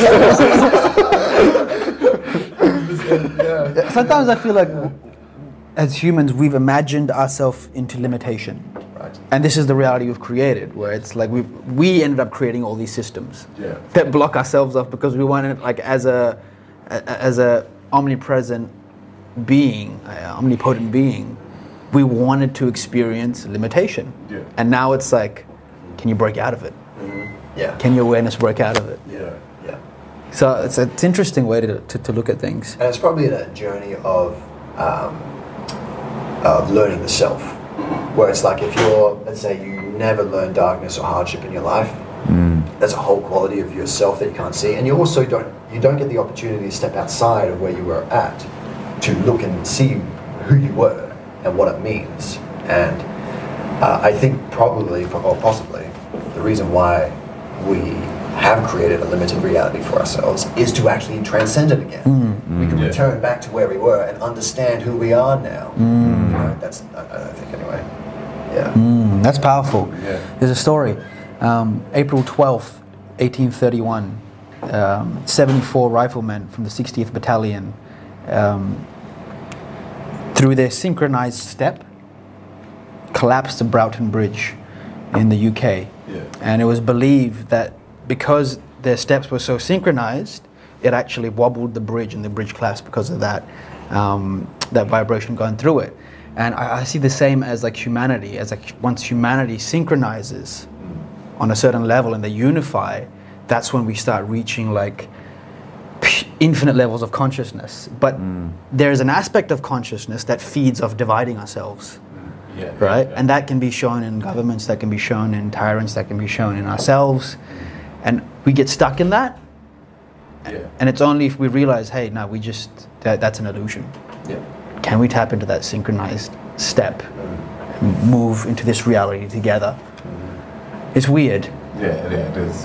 And I feel like times like this is when it's most difficult because there's just so much division in so many different planes and so many different elements. Like you just don't realize. I think now it's been brought up to light. Yeah. Because I mean, like even back home in Kenya, even though we're all Kenyan, every, every single one of us is Kenyan. Some way, somehow, there's some level of division that's been implanted in us. So because I'm from this tribe, you're from that Mm. Yeah. tribe we're different. You know, like before, because I'm Kenyan and you're from Uganda or blah blah blah. blah We're different. Then that that division, like, even though we're all technically the same, like when you when you leave when you leave the when you leave Kenya and then you go to a Western country, all of a sudden it's another element, another another layer of division that's been mm. added on. And then as, as you start thinking for yourself, it's another layer of division that's adding on. Like, how what would you say to someone like who's who sees all of this, but is trying to like find a good middle ground to pull everyone to kind of see kind of that we're all the same. Like we're all striving towards like attaining that infinite consciousness. What would you say to that that person? Take the lead. I don't know, to be honest. Um, because uh, I think that's the whole struggle. It's, it's way easier to do it by yourself. Um, I think it would be way easier to just like forget society, become a nomad, and um, you know transcend it by yourself. But the problem is, it's this, whole- we have to play this manipulation game in order to get other people on board. You have to kind of get yourself at that level a little, a little bit, in order to translate that higher message. And it's kind of a game of not getting lost there as well. Yeah. Because once you get lost there, you start feeling like, oh yeah, nah, I'm different now. You know, like I've I've, got, I've attained this certain amount of knowledge, or I've attained this certain amount of like conscious understanding. So because you feel that way, you start feeling that even though it is part of your ego, like your it's part of your ego to feel like, oh yeah, I've attained this knowledge, so I feel like I've, I've I'm a little bit higher. My vibration is a little bit higher. Like a superiority complex. Yeah, superiority complex. Well, I I think um, if there's ever any signs of that, you're probably like the person's way off. Um, like, because I've heard of, um, um, I can't remember. It's probably in um, Buddhism where like the guy who um, becomes singularity, who transcends himself.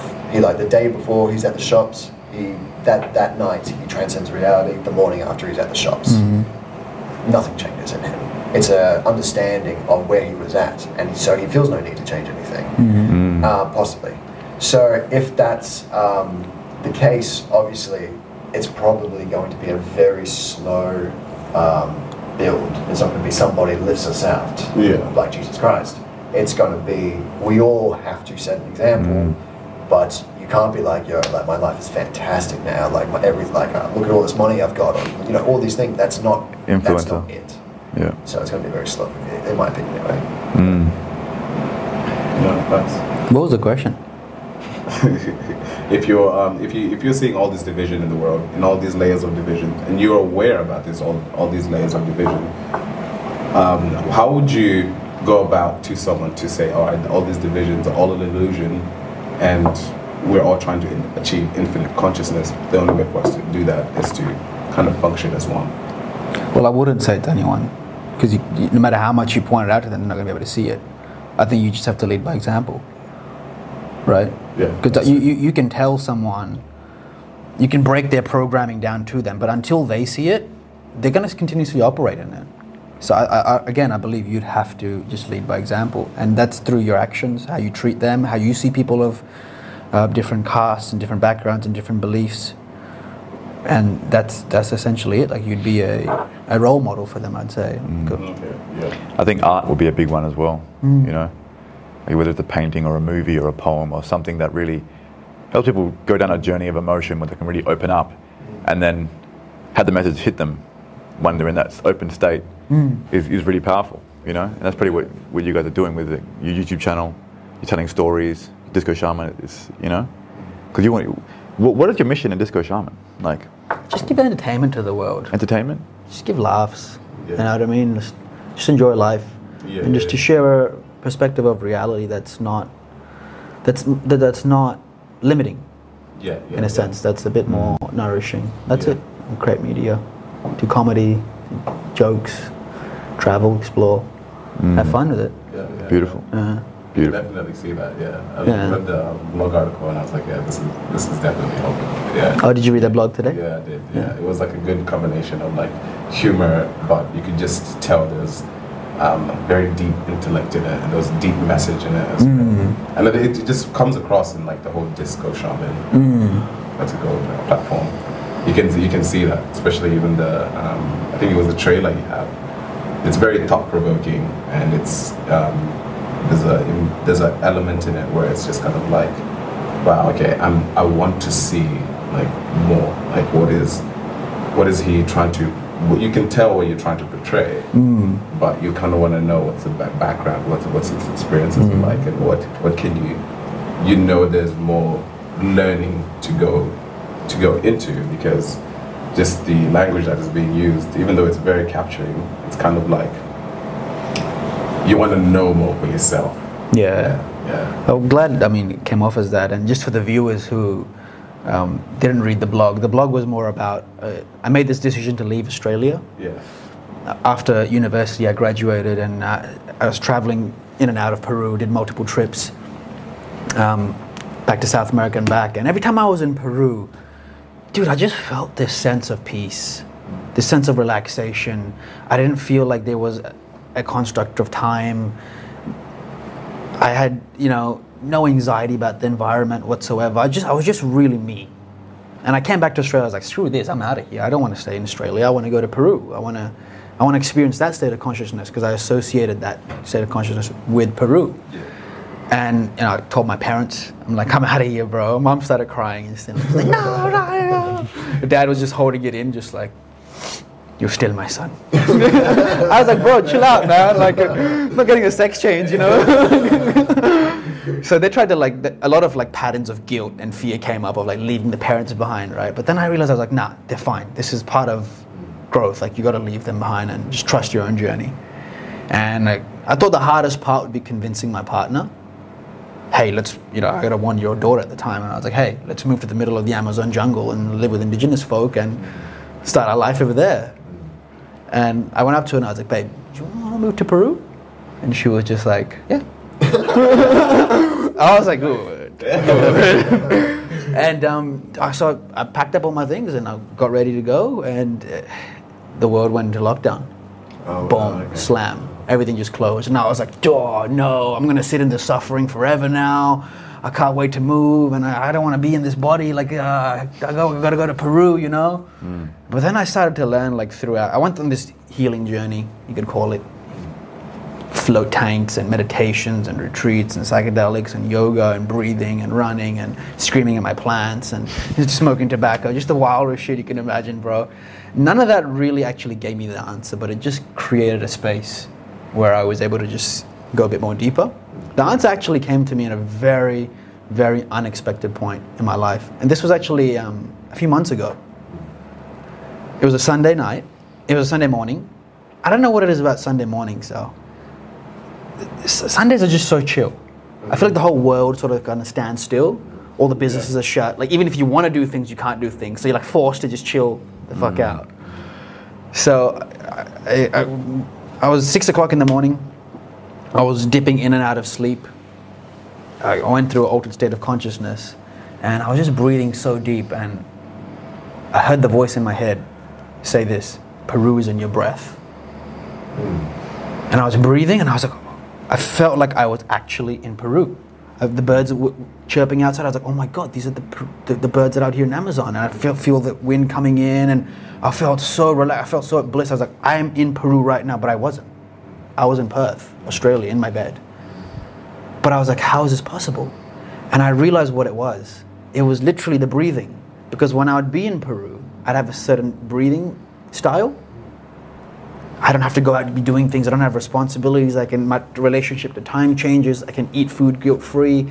I'm stress free, and I breathe really deep and calm into my perineum. It's like a very subtle type of breath. And at that moment, I realized like, holy shit, I've just brought Peru to myself.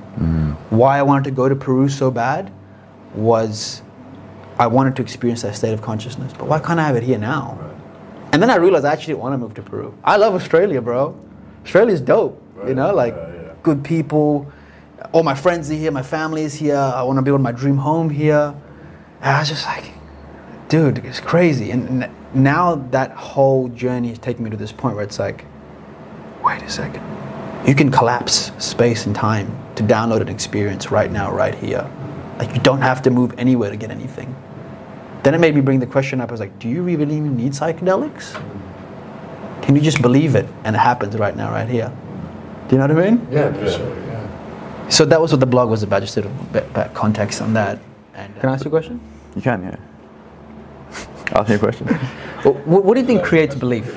Like, what do you think powers belief? Created or powered it? Two different What, what so you can have a belief, like for example, uh, I believe my hair is brown. yeah. What, what's powering that belief? The generator to give that belief force, energy. to, to make it oh man oof. i would say it's a experience you know limited experience in, in a human vessel so let's say you're born with a baby and you see your dad's hair and your mum's hair and your brother's hair and all the people's hair and it's like oh it's brown so mine would naturally be brown as well unless you were an albino or something like that a natural thing. But i think um, our genetics or our dna or our certain, has a certain code in it which gives us a platform to work with. And we can co-create within that platform but that platform is made by a higher intelligence or a higher power which should be the ascending dimension above it or it could be god itself composing the whole thing. But i mean if you really stepped into your power and realized that these beliefs are all malleable then you can turn your head pink if you really wanted to if you had the power of belief you That's know pretty cool. you know but I, I haven't experienced that otherwise i'd grow Do you myself think it's some, possible? Like, Yeah. do you think it's possible? I, Like, hon- honestly, I do think it is possible, but I, I think it's going to be possible f- at a different, um, a totally different level of consciousness, a totally different level of, of mind power and discipline. And I think you have to work for it. You want to be able to believe it. I think you have to work on that belief every single day. Like How do you do that, though? You may be visualization. Um, it may be journaling. It may Mm. be having the intention very strongly, or you set aside a certain time in meditation to see and feel and like you know Mm. to whatever it may be. But discipline will be will be the the action needed to really craft your your willpower, and your willpower is what emanates. Will, willpower is a part of our our, our consciousness, right? And that is what shapes reality of energy. Energy being matter, or kin- kinetic energy being matter. So it'll come down to willpower and discipline. that's pretty interesting. Uh, Yeah. Recent- what are your thoughts on that? Recently, I was taking care of um, one of my uh, partner's friend's daughters, and she's like six, and we were out in the bush, and she was on my shoulders, and uh, we were walking, and I was I made a horse noise, Yeah. and Can you do the demo for us? And um, she she then made a horse noise. She's like, "I want a horsey," and I promise you, literally three seconds later, a horse walks down with a lady on the back.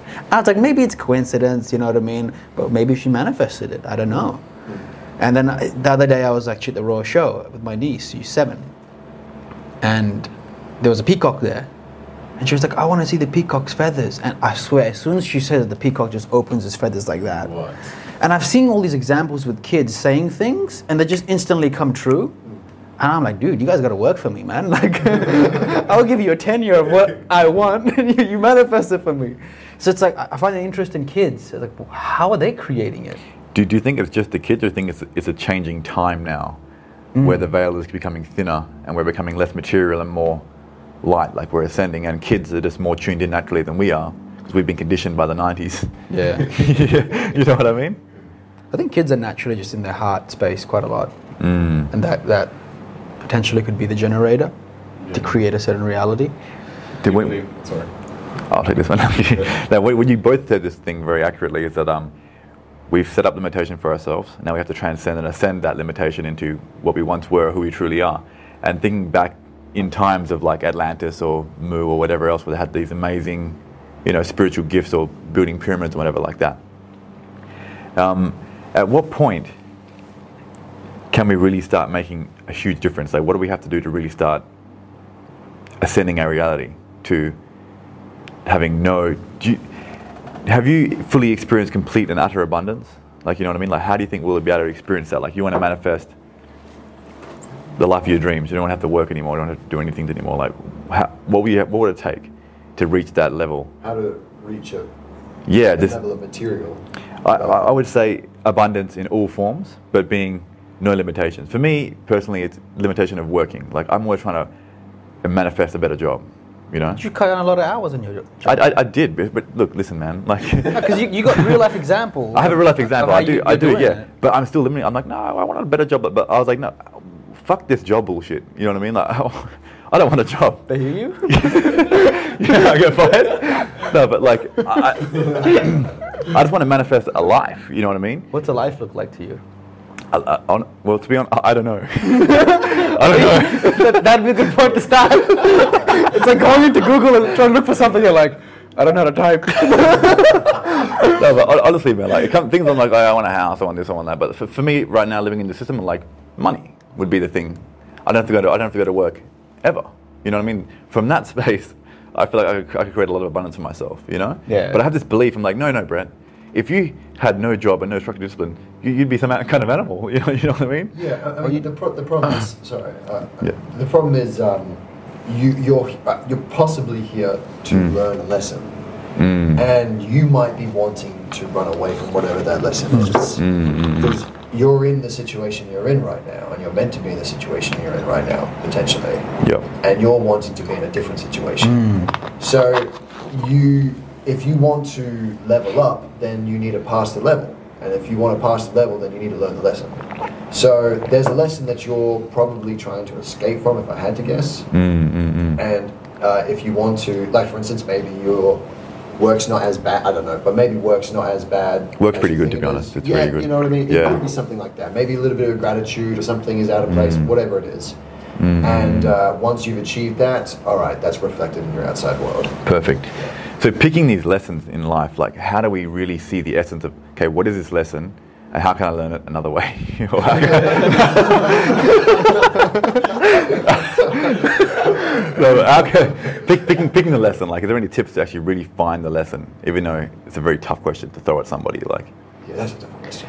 are there lessons that you've obviously seen and picked up on in your own life that, okay, and once you've, do you have an example of finding a lesson and then having that level completely shift? Uh, I mean, definitely. I, I think um, there's so many different ones that are some are small, some are bigger.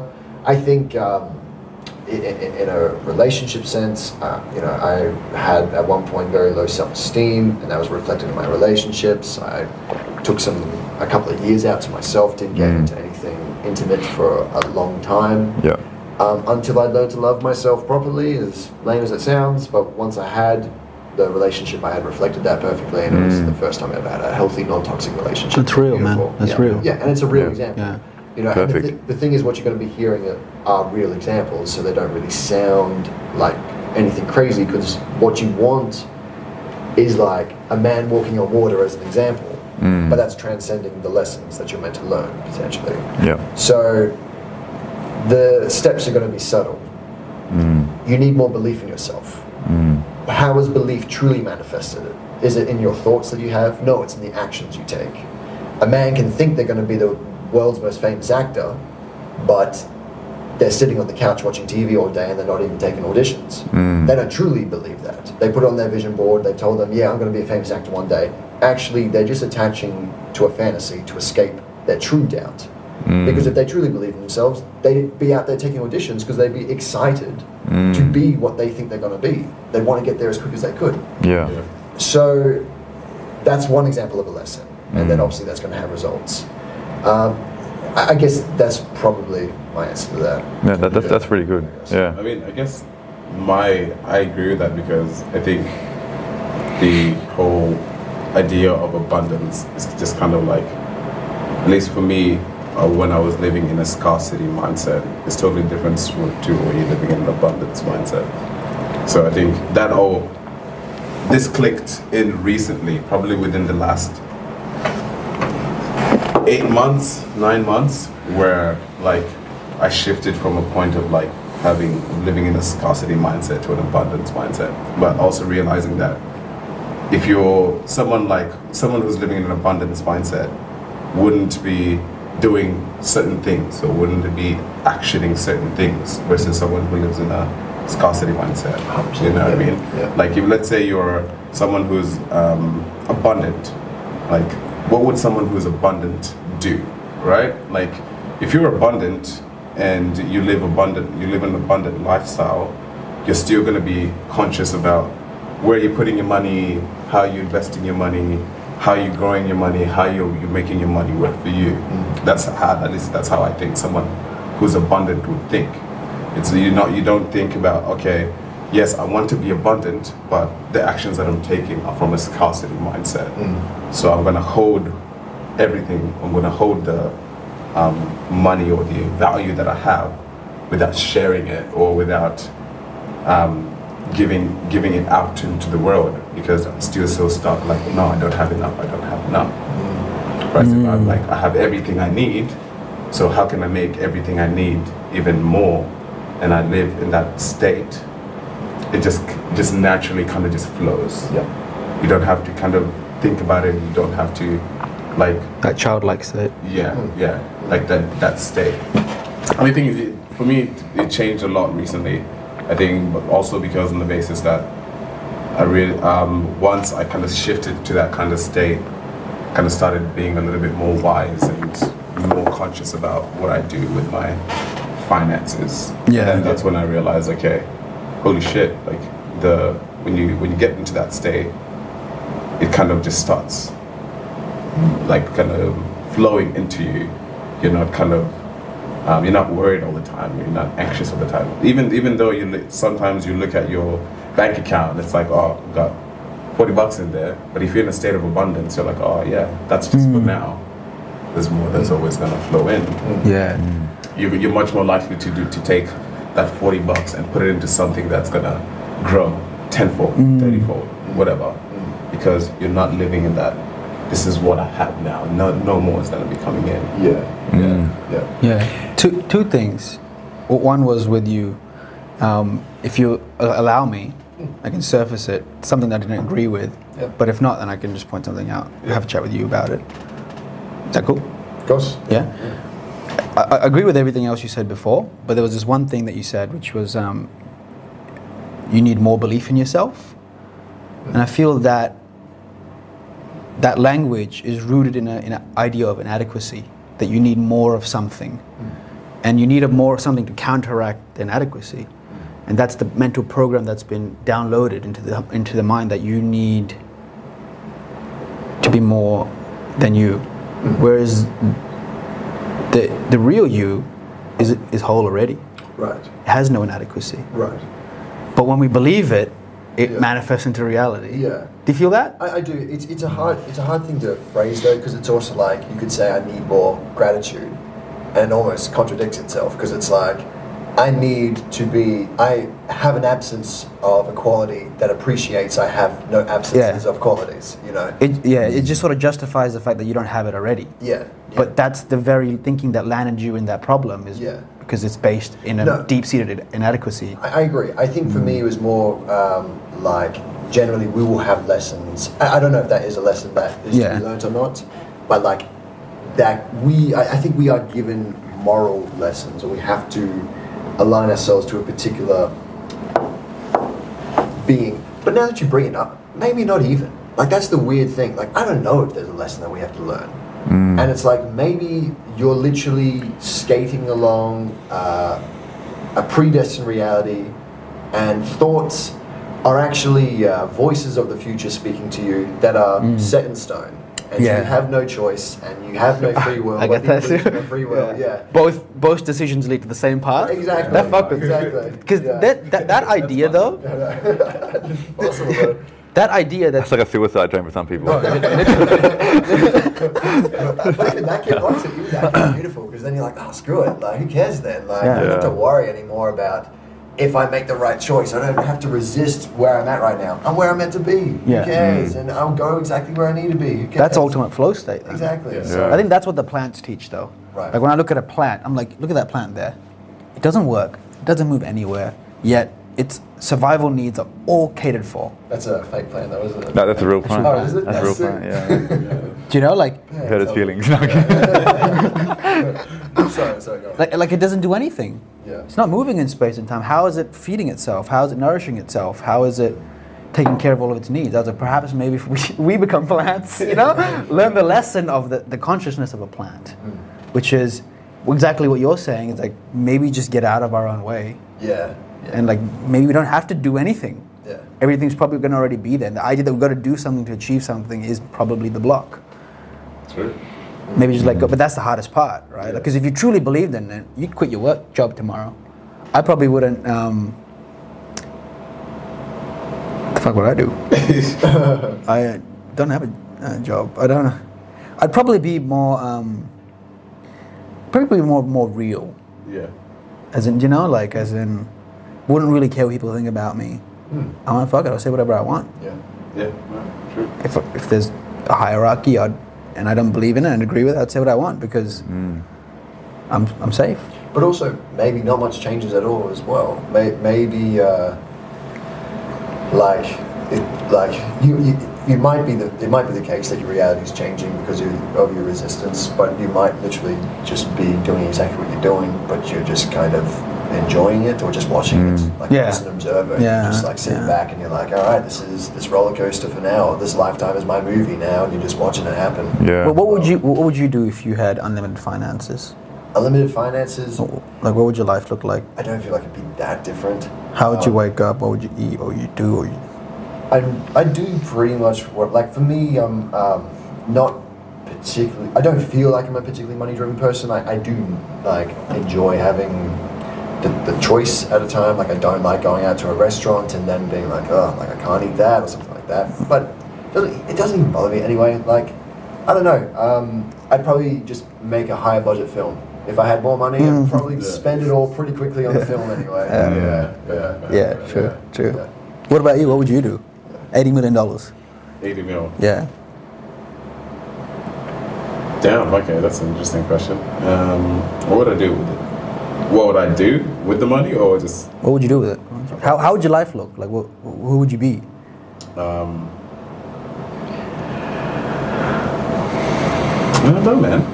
Honestly, I think I'd just I'd just be chilling all the time, like, because at the end at the end of the day, like, if you know where your finances are and you know you can provide for your family back home, you can provide for your family here, you you have much less stress. I'd probably spend a lot more, lot more of my time just reading, just chilling, you know, like just being With myself. That's, yeah. a, that's a good question, though. Now that I'm thinking about it, that's a very good question. Because it's also how would I feel? Yeah. And then, then I'm, I'm thinking to myself right now, I'm like, how would I feel if I had that money? Well, I'd probably care a little bit less about if this video does well or Yeah. this does well. And then Risks. Mm. Yeah. Yeah, fuck it. And you're like, oh crap. There, that's, there, there's where you're holding on to. There's a little mm. blockage in, in yourself right mm. there. If I had all that money, I would care less. That's a very good question. You probably enjoy the project more because you don't care Yeah, for six you're years like, if I was this- like, this, it this doesn't- The outcome doesn't matter anymore. Well, I just thought about that as well. I was like, what would I be doing if I had all that money? I'm like, to be honest, I'd be doing exactly the same thing, but just in a better house. you know what I mean? Like exactly the same. But I'm like, why would I rob myself of the opportunity of like having the next slightly better house and the next slightly better house and just going from bang to bang and missing out that growth? Because I enjoy like getting a little rush. I'm like, oh, I got a new house or a new this or a new fucking microphone. You I know what I mean? I'd see you at a strip club. Throwing dollars. just- how would you feel in that house? Like, what would what would be different?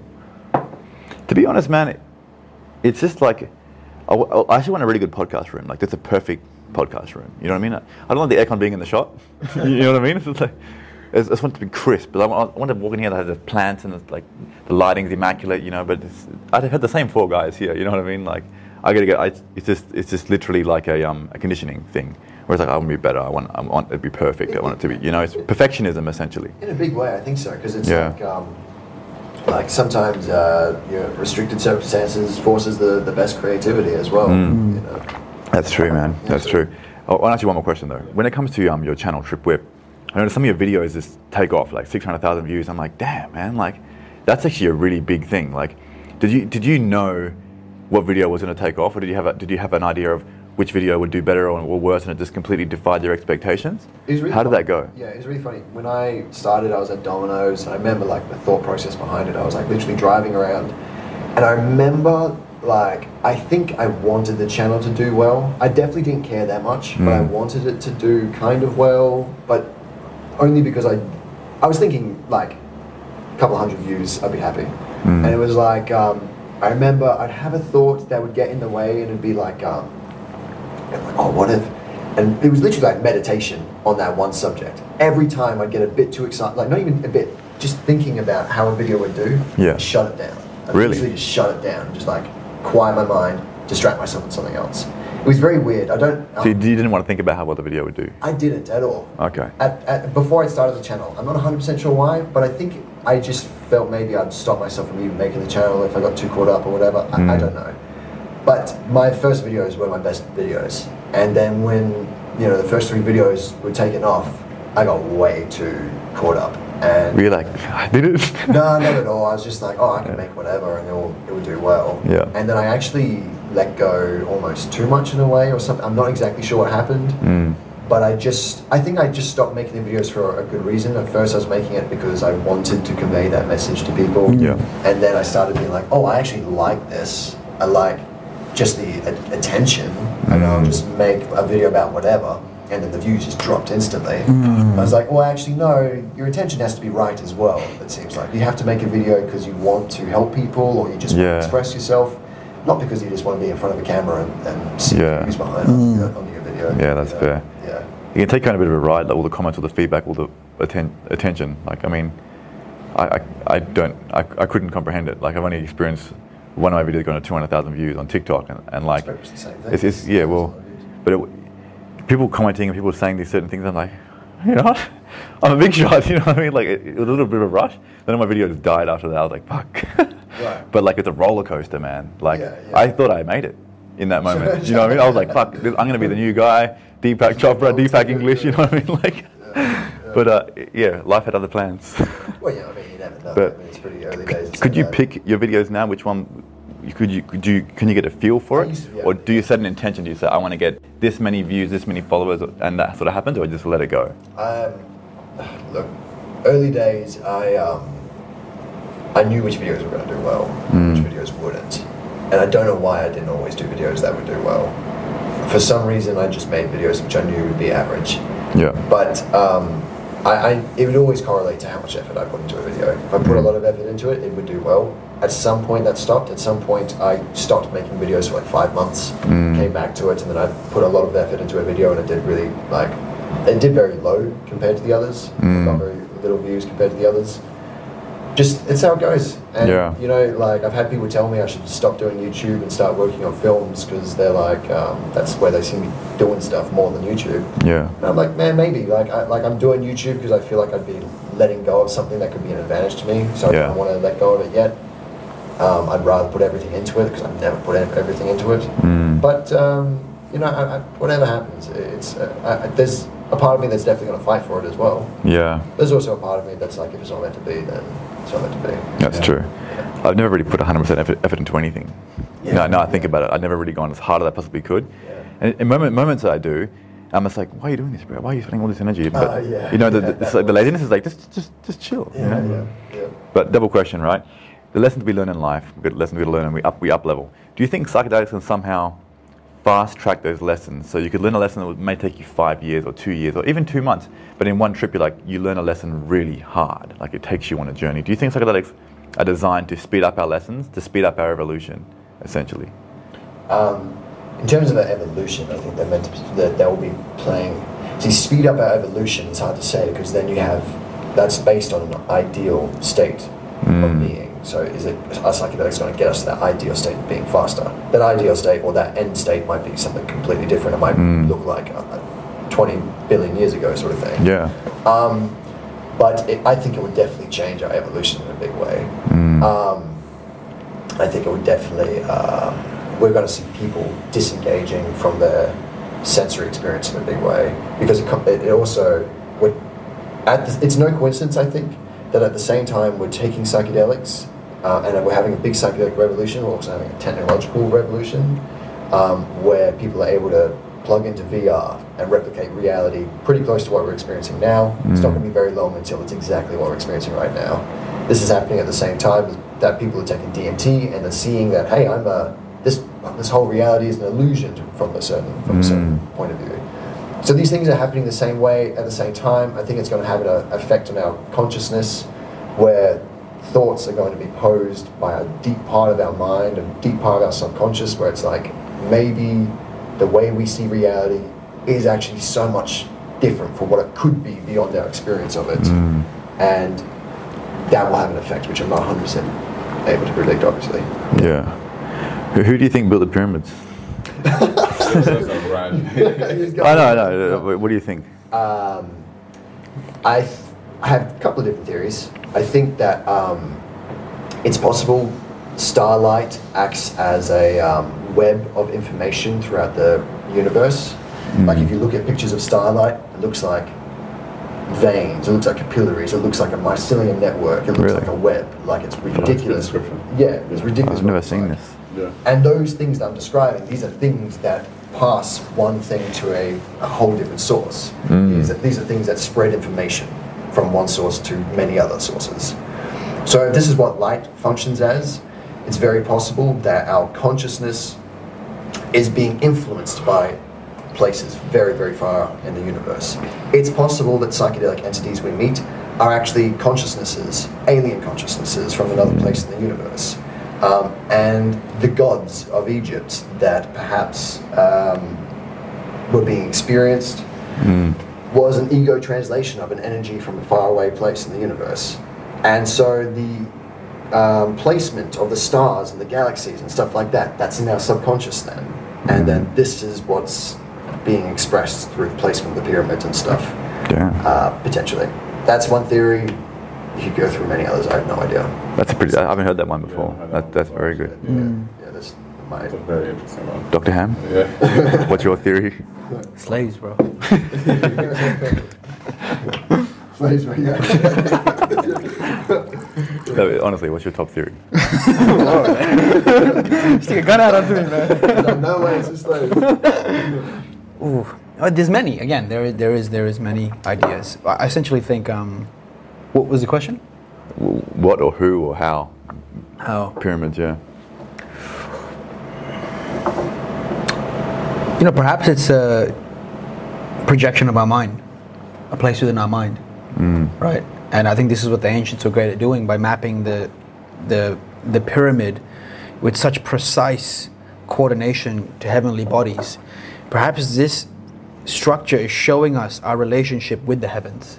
as above, so below. Yeah. And it, it speaks to us in a way as a beacon when we look at it. It's just like, whew, whoa, what the fuck were these guys on when they built this thing? When you walk in this thing, the chambers, the precision of the rocks, it's just like, you, you, it brings a lot of questions up. You know, I think that's what the pyramids really like to, to do. They rattle you. You know, like you go inside and you see these 80 ton um, blocks, right, that have been shipped from a quarry 800 kilometers away. And it's like, how did you bring this here and then lift it a few stories high and place, place it with such precision? It, it, it brings up all these questions.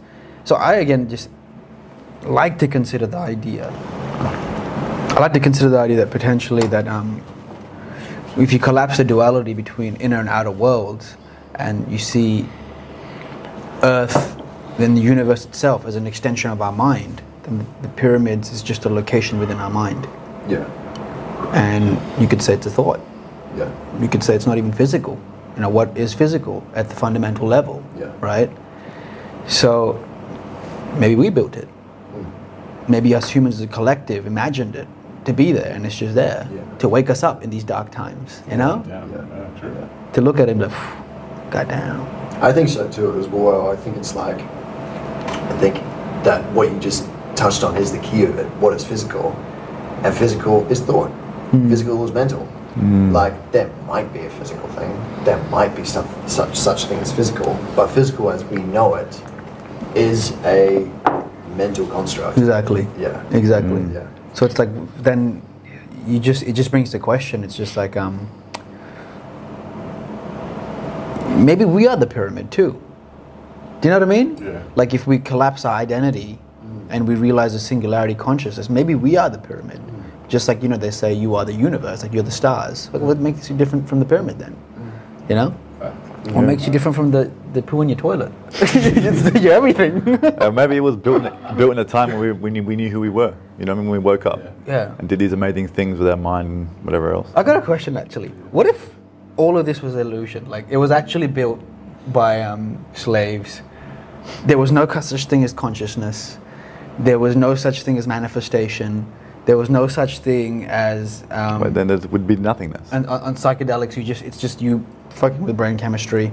Like there's there's no um, entities out there. It's just we're just a bunch of crazy folks sitting down here affirming each other's biases. Or what would you do if that? Could you could you believe that as a reality? Like, do you think that Well, could be possible? Possible, yeah. if that was a reality, like if it really, really was a reality, like, Jump out the window? no, no, I don't know, man. I, I would probably just embrace it, dude. I'd probably start drinking alcohol a lot more often. you know what I mean? Like, if that, it, was not, it was nothing, it's just a mechanical thing. I died, I died, no consciousness, whatever. I'd just be like, you know what? I'm gonna get a girl on Wall Street, and I'm gonna go for broke. You know what I mean? You know what it reminds me of? That, No. ma- that Matrix scene where What? that there's that one of the guys. He knows it's the Matrix. Oh, and yeah, he's um, eating the steak, yeah. and he's like, "I know this steak's fake." and then he drinks the one. He's like, Psycho. yeah, It'd be that moment, bro. But that was funny. He's like, he's like, he's like, put me, put me back in. He's like, I don't remember nothing. I was like, I don't remember anything. Like, so that, that's essentially what I would do if, if that was there was no consciousness, there was no higher realms. It was just that. Fuck it, man. Why? What do you What do you have to lose? Right, just think, thinking about it, like I don't know, it's, just- it's a very empty feeling inside. Yeah, it's a very empty feeling. Well, what, what what's um, not there? Like, if, if that reality is right, what is it that's absent? What do you mean? Like, because the reality you're talking about, what if, like, I guess, if we die, nothing happens after death. Just dead, gone. It's just a Right, physical, right. mechanical machine. That's The- it. So, what changes from now?